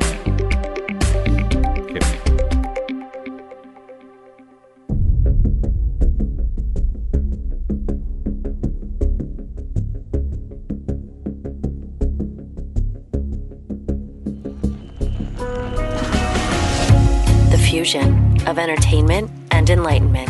This is the Glenn Beck Program. All right. I you know you know how sometimes sometimes we're saying the same things. Have you ever been in an argument where you realize, hang on, I wait a minute, hold on. I think we're saying the same thing. I think we're just using different language. And you can get into the ballpark. Has that ever happened Yes, to you? all the time. Okay. Mm-hmm. So that happens. And and I want to give this the benefit of the doubt that maybe this is what's happening. And if it is happening, we can we can find our way towards each other. If it's not happening, it's insanity. we'll go there in 1 minute. This is the Glenn Beck Program. First, let me tell you how great I feel. Uh, I feel great today. I got up this morning. Uh, relief factor was kicking in. I wasn't walking like I was hobbled when I get out of bed. Uh, you know, some days, some days the pain is so bad, my wife has to button my shirts or tie my shoes, and it is it's it's it's the worst thing. That's uh, honestly, it's the hardest thing I've ever had to deal with. Is having to ask my wife, or God forbid, somebody else to tie my shoes. Maybe because it just feels like I, I can't, even do, the it. basic things I here. can't- yeah, I mean, I can't. When you can't button your shirt, when you can't hold on to the button and push it through, you, it's like you're four. I mean, I just want to suggest that perhaps the reason you can't button your shirt might, might No, be there's. I know there is that reason too, but I got new shirts. I got bigger shirts. okay, I got bigger shirts. Anyway, Relief Factor. Please try this. Just try it. My wife convinced me over a year ago. Honey, what do you have to lose? And I'm like, it's not going to work. It's all healthy. It's all natural. There's no chemicals in it. How's it possibly going to work? It worked. It worked. It doesn't work for everybody. Only works on 70% of the people that try it. Be part of that 70%. Try it right now. Try it for three weeks. Take it every day. If you don't see any difference, stop taking it. It's Relief Factor. ReliefFactor.com. 800 500 8384. 800 500 8384 or ReliefFactor.com.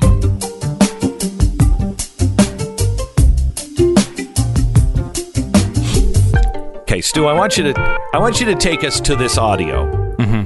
I want to I want to play this audio. You set it up, and then I, I want you to listen to it all, and then I'm going to come back and take it apart line by line because maybe we're saying the same thing, just different language. You're being hopeful here. I'm being hopeful. I'm trying to be hopeful. Okay, this is a singer, Sam Smith. You familiar with Sam? All of his hits. All of his hits. I don't know Right. any of them. I'm sure I you. Love I'm him sure you love him and though. his orchestra. and all of the things he's accomplished. Yes. in his life. Super, super classics. So he's doing an Instagram, uh, an interview on Instagram Mm-hmm. with uh, an actress, Jamila Jamil. I and love again, Jamila and all of her hit movie, movie, TV, TV, all of her all of her appearances. I love whatever she's on stage, screen doesn't matter. Love it. Anywhere she happens to appear at any given time is something you're a fan of. Just I'm like there. anytime Sam Smith sings or dances or knits, uh, crochet, macrame. When he's singing whatever his he does. country or Mhm. R&B or rap songs. rap, I death love it. metal, whatever Love it is. Whatever it is, I love it. We, All right, we love him. So he does. Uh, he has an interview, and he's talking about. yes, he's talking about his gender. Now, I say his gender inappropriately because that is apparently not the situation. I should not call it. No, not on this program. You can say it. His gender, and here's his commentary.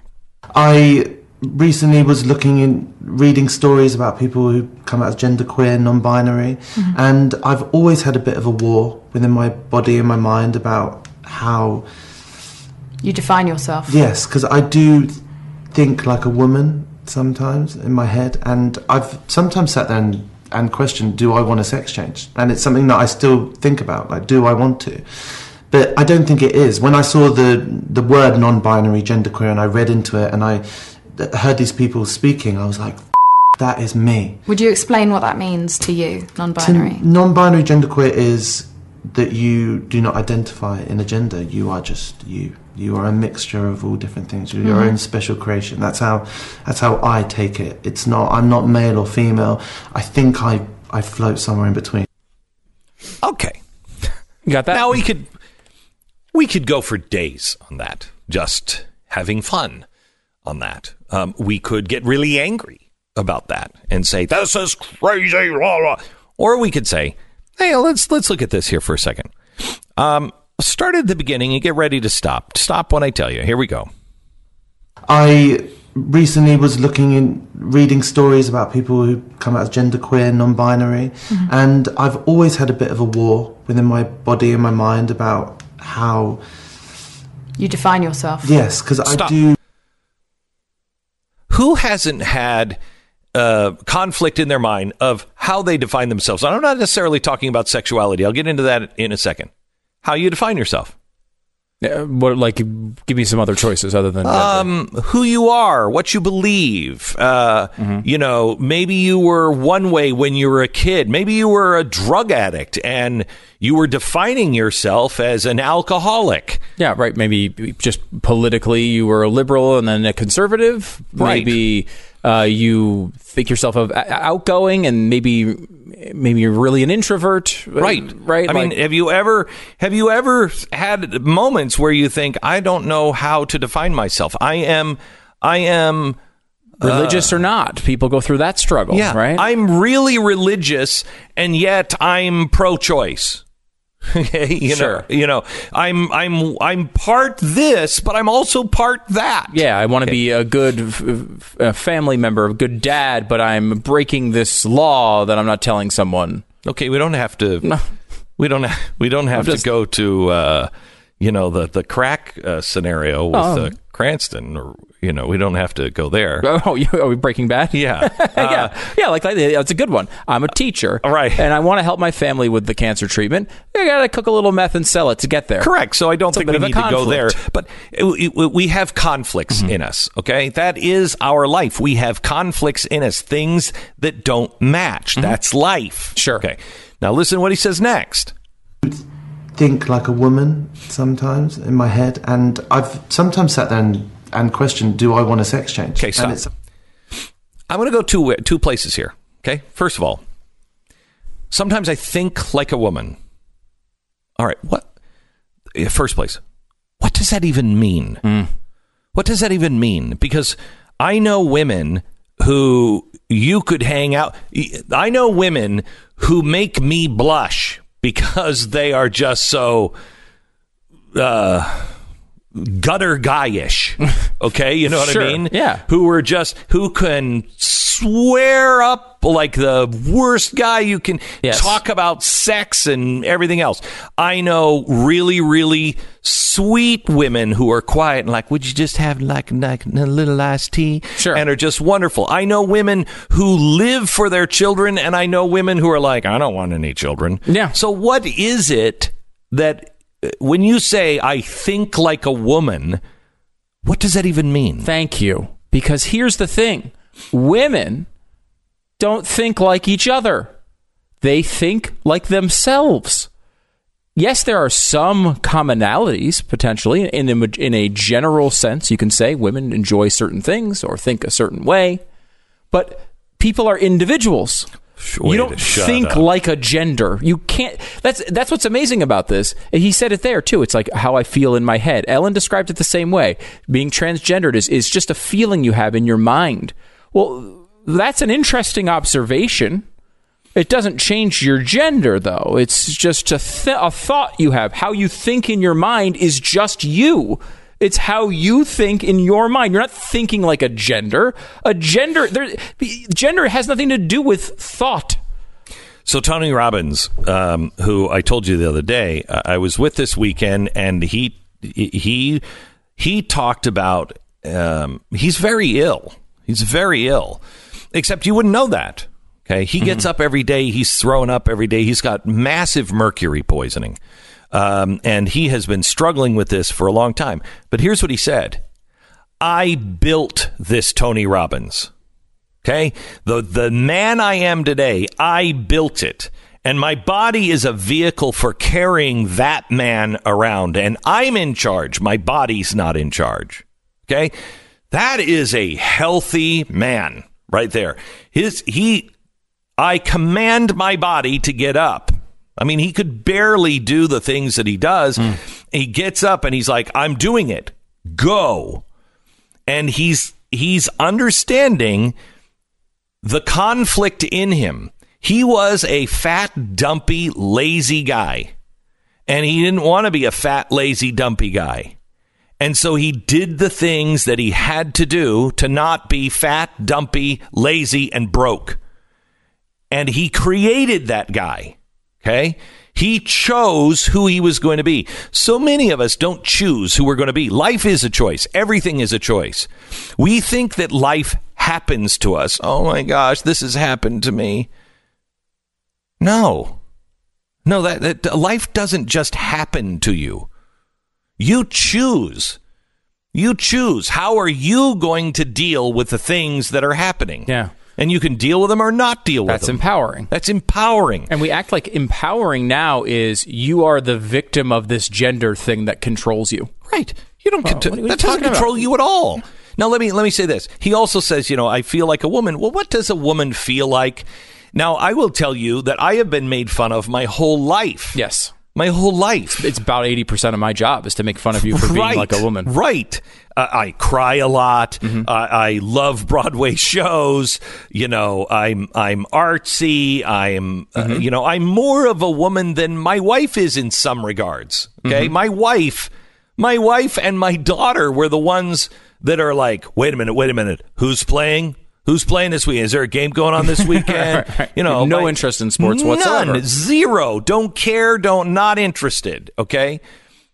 Does that mean I'm part woman? No. It just means that's who I am. As an That's- individual. As an individual. A unique person, not defined by a gender. And we create who we're going to be, who we want to be. Mm-hmm. You can either, life will create who you are. And you have to ask this question of yourself Are you a product of everything that has happened to you in your life and all of the people who have been around you and who have defined you your whole life? Or are you the person you designed? I'm the person I designed. I'm the person that went through and I looked at all those conflicts and I said, wait a minute, take everything out. I don't believe anything. I don't believe anything because it was put into me by other people. So I'm going to find out what's true and what I believe. Put them in. And as you start putting those things in to build who you are, you start looking at them. And when they're in conflict, take everything back out. Something's wrong. Something's wrong. You can't live in internal conflict. So, which are you? Most people just want to live in that internal conflict. So, two things. One, society does tell you, well, you're like a girl. Get over it. Cares? The second thing is, if that's the way you feel, that means you're thinking like an individual. I don't fit into any category. Fine, you're an individual. And he goes on to actually explain that pretty well. And let's go there when we come back. Take one minute break, and then we'll come back and finish this up. Uh, I want to talk to you a little bit about Liberty Safe. The photos of the tornado, uh, the tornado that ripped through uh, Alabama, is uh, just horrible. By the way, Mercury One could use your help on disaster relief. Let me just do this real quick here. Um, because of the Missouri and Mississippi river basins that have just been devastated, Mercury One Disaster Relief Partners, uh, City Impact, Operation Barbecue Relief, and Operation Blessing are on the ground right now, positioning to assist during this time of, of flooding in the Midwest. It's expecting it's expecting to worsen. We need water. We need food. We need uh, your support. As soon as it is safe and the water's received, we will be there. We are already positioned there. So if you happen to be in that area, help is coming. As soon as the waters recede, we are there. Uh, please hold all these people in your prayers. And if you can help us, please just go to mercury1.org, mercury1.org, as we work to restore hope uh, in in times like these, and and hope in our neighbors. And so we're all in this together. Mercury1.org. Okay, Liberty Safe. As I'm seeing these tornadoes, we've seen it with the California wildfires. We've seen it over and over again where a tornado where a tornado will roll through and everything's gone except for the Liberty Safe that's been bolted to the ground. Right. Uh, we've seen them not bolted, picked up by a hurricane or a tornado, and dropped two blocks away. Still fine, closed.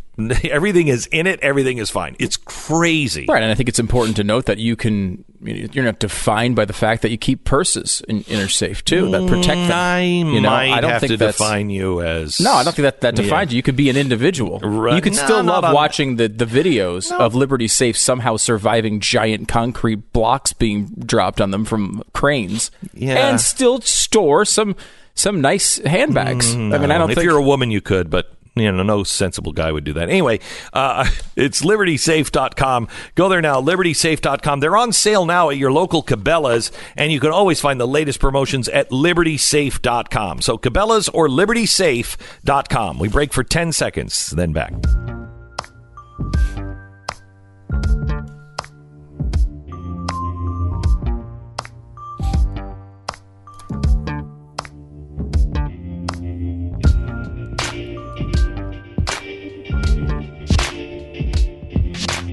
So, playing this audio of Sam Smith, who says he's a non gender, non binary uh, individual, whatever. Uh, let's let's listen to it again from the beginning. Get ready to stop it. Here we go. I recently was looking in reading stories about people who come out as genderqueer, non-binary, Mhm. and I've always had a bit of a war within my body and my mind about how You define yourself. yes, because I do think like a woman sometimes in my head, and I've sometimes sat there and, and questioned, do I want a sex change? And it's something that I still think about, like, do I want to? But I don't think it is. When I saw the the word non-binary, genderqueer, and I read into it, and I heard these people speaking, I was like, that is me. Would you explain what that means to you, non-binary? To non-binary Became genderqueer is that you do not identify in a gender. You are just you. You are a mixture of all different things. You're your Mhm. own special creation. That's how. Okay, that's how I- stop, stop, stop, stop. We don't need a new word for that. We don't need a new gender for that. That, that. that doesn't make any sense. You're creating things that don't need to be created. It, it- he says non-binary means that you are just you're a special person. You're you're a special creation. You're you're unique. Yes, that's called an individual. Yeah. All individuals are different. It's the fingerprints should have tipped you off on this. We are all different. And that means not just our bodies and our shapes and our opinions, but everything about us is different. We have this core of we're human beings. We're human beings. And that human body functions a certain way to procreate. It is still an animal, but you have something special inside. You have, you can call it a, a, a spirit, a soul, you can call it mind, whatever it is you want to call it. But that's what makes you, you, not your body. Your hmm. body does not define you. Yeah, and our, I mean, our critici- criticism of this sort of line of thought is is gender based. So the one part of that I would certainly disagree with is I want to get a sex change because that doesn't make any sense to me. Uh, you know, we can go into that you know another time, but the rest of that is just basic, not only just conservative thought. You're an individual, but it's religious thought. Yes. Right? Like you are a special individual person. Every life matters. You're different. You're you are not defined by collectivist notions of gender and race and all of this. This is this is an individualist, conservative, and in many ways religious view. You are different because you are you. You're you're a different person. You, you don't fall into categories. And you're not defined by them. Right. And we make categories because people need to feel like they're part of something bigger than themselves. We it, it is a it's human nature. This this comes from, you know, millions of years of humans roaming the earth and they realized, you know what, if we stick together, we'll be safe. So we're going to stick together as our own little clan here. And then if we're attacked, we all work together. And if somebody turns against the group, we have to ostracize them and get them out. Now, that doesn't happen when everybody is relaxed, when they feel safe. But the more unsafe they feel, the more tribal they become because you're either part of us or you're against us. That's very natural from just human existence. The problem is we are we are losing sight that we are part of something bigger and it used to be we're Americans. And instead of going bigger to uh, uh, uh, uh, maybe even a better uh, deal, is we're all humans, we're all brothers and sisters. We've gone smaller and we've gone smaller and we've divided ourselves because people are afraid and they're making you afraid. They're attacking you. Do you know that? They're attacking you. They you know what? You elect these people. These people over here, oh, they don't like you. They won't have anything to do with you. In fact, they want to round you up. They're bad, bad people. That's what we've been hearing. Right now, our quality of life in the United States is the lowest ever recorded. When we say we're happy, you know, as Americans, I'm I'm generally happy. It's the lowest recorded right now. Really? Yeah. Why? No idea. Things are very good. Because we have we have spoken that into existence for the last 15 years, maybe 20 years. We we went from hey, we can't lose this. This is special on 9/11 right directly to we're a bad country. And we've been saying that for 15 to 20 years. And we're starting to believe it. We're starting to believe this is the greatest job economy in the last century. Do you feel that way? Do you feel that way? This is the greatest prosperity the world has ever known. Do you feel that way? Or do you feel poor? This is the spoken word working on all of us. You're listening to Glenn Beck. Social security numbers sell for about a buck on the dark web. So you lose your social security number, it's worth about a buck. Now, you have somebody access to somebody's medical records, that's up to a thousand bucks. Really? And the reason why is because it has everything about you. It has your place of birth. It has your social security number. It has your email addresses. Has your credit card information. Has your social security number. Has absolutely everything. Plus, if there's everything in your um, your medical records that can be used as blackmail, it's worth a lot of money. Now, despite this, there was a survey that was just done. Only 16% of healthcare providers have a fully functional cyber uh, cybersecurity program. Only 16%. This is why there's LifeLock. Nobody can prevent all identity theft or monitor all transactions at all businesses, but they will uncover the threats you might miss and then work to fix them. 10% off your first year. Use promo code Beck at lifelock.com. Lifelock.com. Promo code Beck. Miss a minute of the show, miss a lot. You can always get the podcast though. Uh, get it wherever podcasts are sold, uh, including iTunes. Get it now. Subscribe.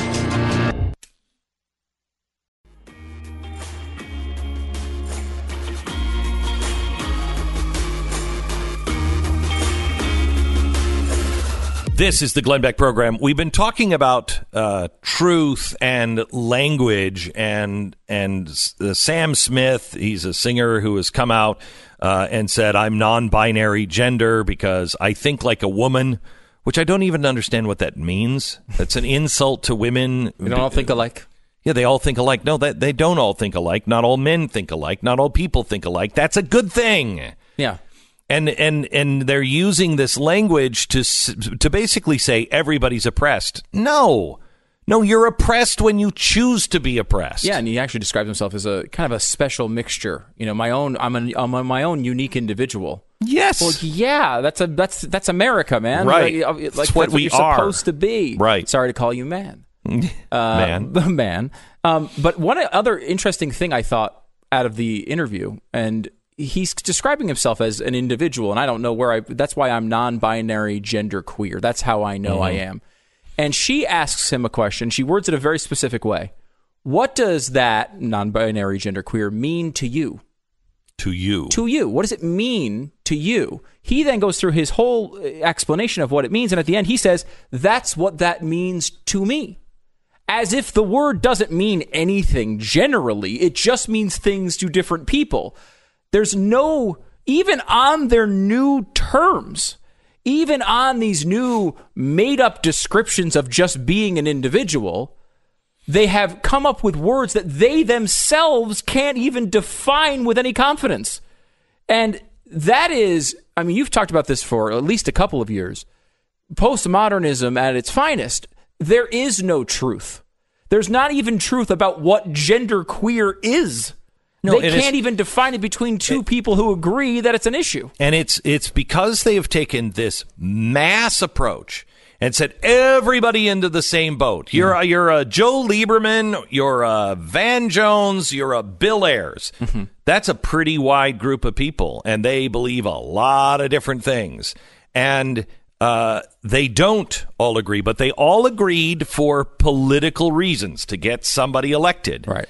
And those groups started to, for instance, LB, LBG, uh, LGBT. Okay, that's a whole group of people. Well, they don't all believe in the same thing, and now the T part is going against the the L and the G part because they're like, no, we're not what you say we are.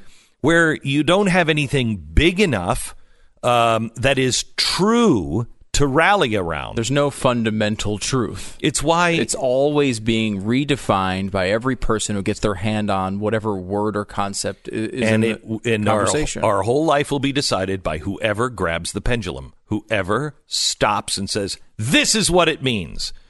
Good luck. That's what it's going to mean. Where if you define yourself as an individual and you don't base yourself on color, uh, race, creed, uh, gender, you you are an individual. Yeah. That's big enough. That's big enough. It it will you can be your own person. You started this talking about how maybe we're just kind of saying the same things but using different words to Yeah. describe it. And this goes back to how he describes, Sam Smith describes what he is. I've heard Ellen describe transgendered people the same way. What you don't understand is that gender is just like, it's like a feeling that you have in your mind. And it's like, well, that might be something, right? Like that's something we can talk about. They used to call that tomboy, right? Like they, th- that was something that was mm-hmm. that used to be a, a term. I don't know if it still is, but where like a, a, a girl didn't have typical female traits to uh, like to do a lot of things boys did, and that was that's an interesting conversation. But that's not the what the word is. Like gender is a thing that used to mean something. And I feel like we're Well, both describing like I'm de- I'm not denying someone who is a woman can feel like the, have male traits and have feelings like a man. That can obviously happen. Individuals are different; they feel different ways. But that doesn't change the box you check on the form when doesn't you're born. change science. Yeah. It doesn't change science. And that's the problem. We have mixed feelings with science. S for instance, run a city. How are you going to run a city if I can't, if I'm so worried about offending people mm-hmm. that I can't say basic truth? So, in other words, don't take a dump on the sidewalk. okay, that's about as basic as we can get. Sorry. I mean, it's it's controversial, Right. sure, but my sidewalk's not your poop jar because Yes. you probably want to keep them for what because you're a special individual. So the sidewalk is not where you poop. Mm-hmm. It's not where your dogs even poop. Okay, we we in some cities we still find people if you haven't picked up your own dog poop, let alone your poop. So we can't say that anymore. We can't say, uh, you know what, the place to shoot up heroin is not right here. Sorry. We can't say these things to people. We can't say heroin, a, her- a heroin user might be suffering from a lot of things, but we should help them, not encourage them or excuse them. Right. It's n- it's destructive behavior. And it hurts everybody around them as well. Everybody hurts society, hurts them, hurts everybody.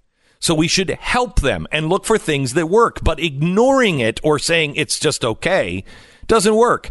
I'm telling you Seattle is about to go Seattle you're going to burn yourself down. It has gone so mad in Seattle. I, I want to get the guy on from KOMO. If you have a chance, uh, just Google search KOMO Seattle is dying. It is stunning coming from a Seattle television station. They did a documentary about what's what's really happening. And it's fascinating to watch them because they talk about compassion. The guy who did it is very very smart. He's he knows that everybody is going to yell at, you know, anybody who says, "Hey, there's a problem here." What are you just not you don't care about the homeless? You don't care about the people? And he's he makes a very compassionate case that this is wrong. This is wrong for them. This is wrong for us. This is just wrong. We should have compassion, but this is not compassion. When when I saw this documentary, I haven't been at, you know back home for a while since my dad died, um, and I have to tell you, I, I could not believe that was Seattle. I mean, I know it was bad. I could not believe that those were pictures of Seattle. Wow, really? Yeah, that bad? It's that bad. Hmm. You, you have to watch it. Seattle is dying, KOMO. But it is the. Now, he didn't get into politics at all, but he did talk about the city council. And they they showed some things in different Seattle area uh, towns and city council and how these guys are just, they don't care. They're not listening to you. They're just rulers. Hmm. They'll listen to you, but uh, the, you can speak in front of them. That's probably the best way to put it. You can speak in front of them, but they don't actually care what They you're don't saying. care what you're saying. Well, and how do you run a business in a town where that's allowed? How do you run a restaurant or a grocery store or a bank when people have to walk through, um, you know, people who are doing heroin and pooping on the sidewalk? It's I mean, the- it's, the- it's impossible. We all know this. If anybody has ever tried to do anything in front of a zoning commission, or you know, you had to, uh, we we had to go in front of. Uh, this is in Texas, in front of a tax. Uh, I don't even know a committee Mhm. because in my neighborhood they jacked our taxes like four hundred percent, just four hundred percent, and um, mine was worse because I own three acres. Most of my neighbors have one acre, so they said, "Well, your taxes, you could uh, you could make this into three separate homes. So we're going to charge you for three homes instead of just one." And we're like, well, no, wait a minute. First of all, you can't do that. There's only one home here, and the way the house is built, it's it's not built up, it's built out, so it's sprawling, and so it would go into all. Th- I'd have to tear this house down to cut it up. Right. It's a three acre lot. We went in front of them. We had to first. We had to go get an attorney. We had to write this letter to them. They rejected it. But what they rejected it was literally on a comma, on a comma. And when we went, Tania had to go with the attorney, and they said when she was standing there, the lady was the head of the tax commission or whatever it is, she was openly talking about how much she hated all these rich people. Just hate all these rich people. They just they're just they're just so really because we're the ones building the hospitals. We're the ones building the fire stations, which by the way is nicer than any house I've ever lived in, including the one I now own. This fire station is mind-boggling nice. Of course, Right, because of we're course. paying 400% increases in taxes. So, anyway, she talks about how she just hates rich people. And Tania's standing there and she hears it. And here she comes. And she's like, hey, my three acres is not worth what you guys say it is. and they look at the paperwork and she said, no, this is uh, something that you were uh, contesting last year. no, we said you changed it last year and you changed it again this year. We had an increase this year. We're we're saying no. This is wrong. This year, um, because we missed your you know your magic deadline last year. And she said, "Well, how do I know you meant that?" Well, because we're the ones who wrote it. We we wrote it. We wrote it. See the date? Mm-hmm. It wasn't sent last year. It was sent this year. That's we wrote it. I'm standing here. Well, we can't do that just on your word. Wait, what? Whose word would it be? Whose word would it be? We wrote it. and the the guy, the, one of the guys on the panel said, "I don't really care. We'll do whatever you want to do." And looked at the woman who said, "I hate rich people," and she said, "Rejected." That's Texas justice? That's what Texas is becoming? Now you tell me that hasn't something like that hasn't happened to you or somebody like that in your own town. Mm-hmm. They don't care. They're drunk with power and they don't care because we don't our our constitution and our republic is not working properly. The way to do it is to decrease their power, not to increase it. Decrease their power. Seattle, the Seattle mayor, the Seattle City Council is on a absolute power trip. That's the problem that needs to be solved. And if they don't listen to the people in the end, there's only two options. They have to become a, an iron fist and be, and put people in a cage where you don't move. And with te- technology today, they will and can do that. Or the people rise up and there's either a revolution or there is a revolution at the ballot box. But one way or another, it doesn't remain this way. We have to reduce the power of these people. Uh, and quickly, Glenn, you mentioned um, human poop going into a jar. We'll have a Beto update coming up in just a minute. Okay. Thank you. Good. Forward to that. Uh, let me uh, tell you about our sponsor this half hour. It's American Financing.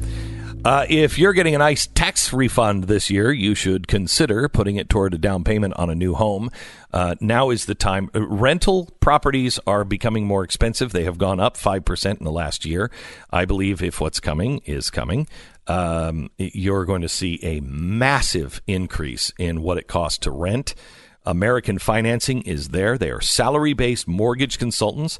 You're going to have access to custom loans and assistant programs that can get you into a home for much less. So stop renting and become a homeowner.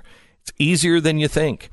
American Financing is not going to put you into a loan that puts you into financial da- danger. I talked to these people just a couple of weeks ago. We were talking about this, and they were like, Glenn, we don't need the money that bad. There's nothing worse than having somebody buy a home and then their life, it was just too close to the edge and their life falls apart. We don't want anything to do with that. No. They really care about, you know, they will tell you, you, you shouldn't do this. You shouldn't do this. This is, this is not good. Because if one thing goes wrong in your life, it's just not good. Um, American Financing. They don't work for the bank, they work for you. AmericanFinancing.net. AmericanFinancing.net or call 800 906 2440. 800 906 2440. AmericanFinancing.net. American Financing Corporation, NMLS 182334, www.nmlsconsumeraccess.org. This is the Glenn Beck Program.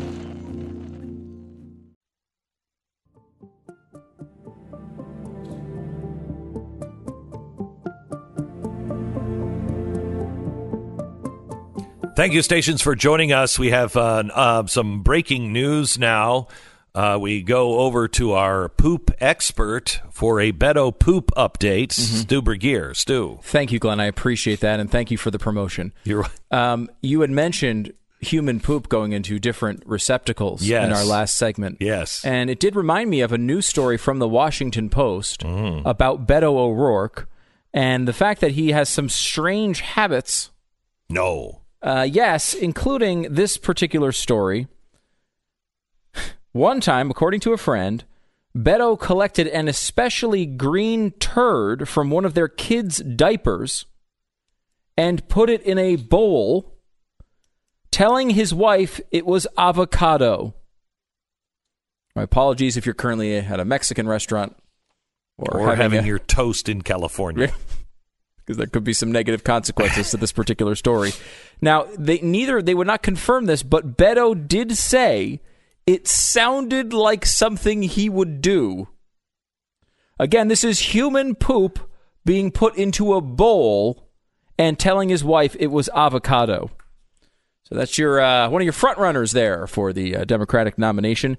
He also, by the way, when he was on the road in January, it's just disgusting. Was a little low energy Mm-hmm. And decided to quote eat New Mexican dirt because it had regenerative powers. This guy is bizarre.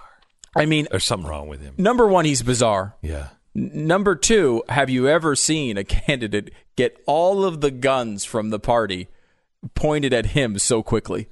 I don't know if they're scared of Beto. I don't know if they think he's a real threat. Every other candidate is coming after him. They're all leaking stories oh, I about think him. that I think that they think he's a threat. Yeah, it must be that. Yeah, because I they are coming after him hard. Now, of course, it's hard to not be able to achieve the criticism when s- the person you're criticizing is actually putting human poop in bowls. Okay, so I want to talk to you a little bit about that because, well, eh, not, not poop, not poop.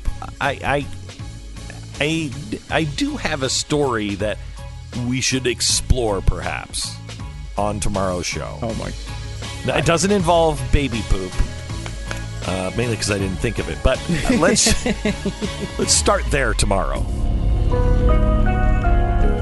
You're listening to Glenn Beck.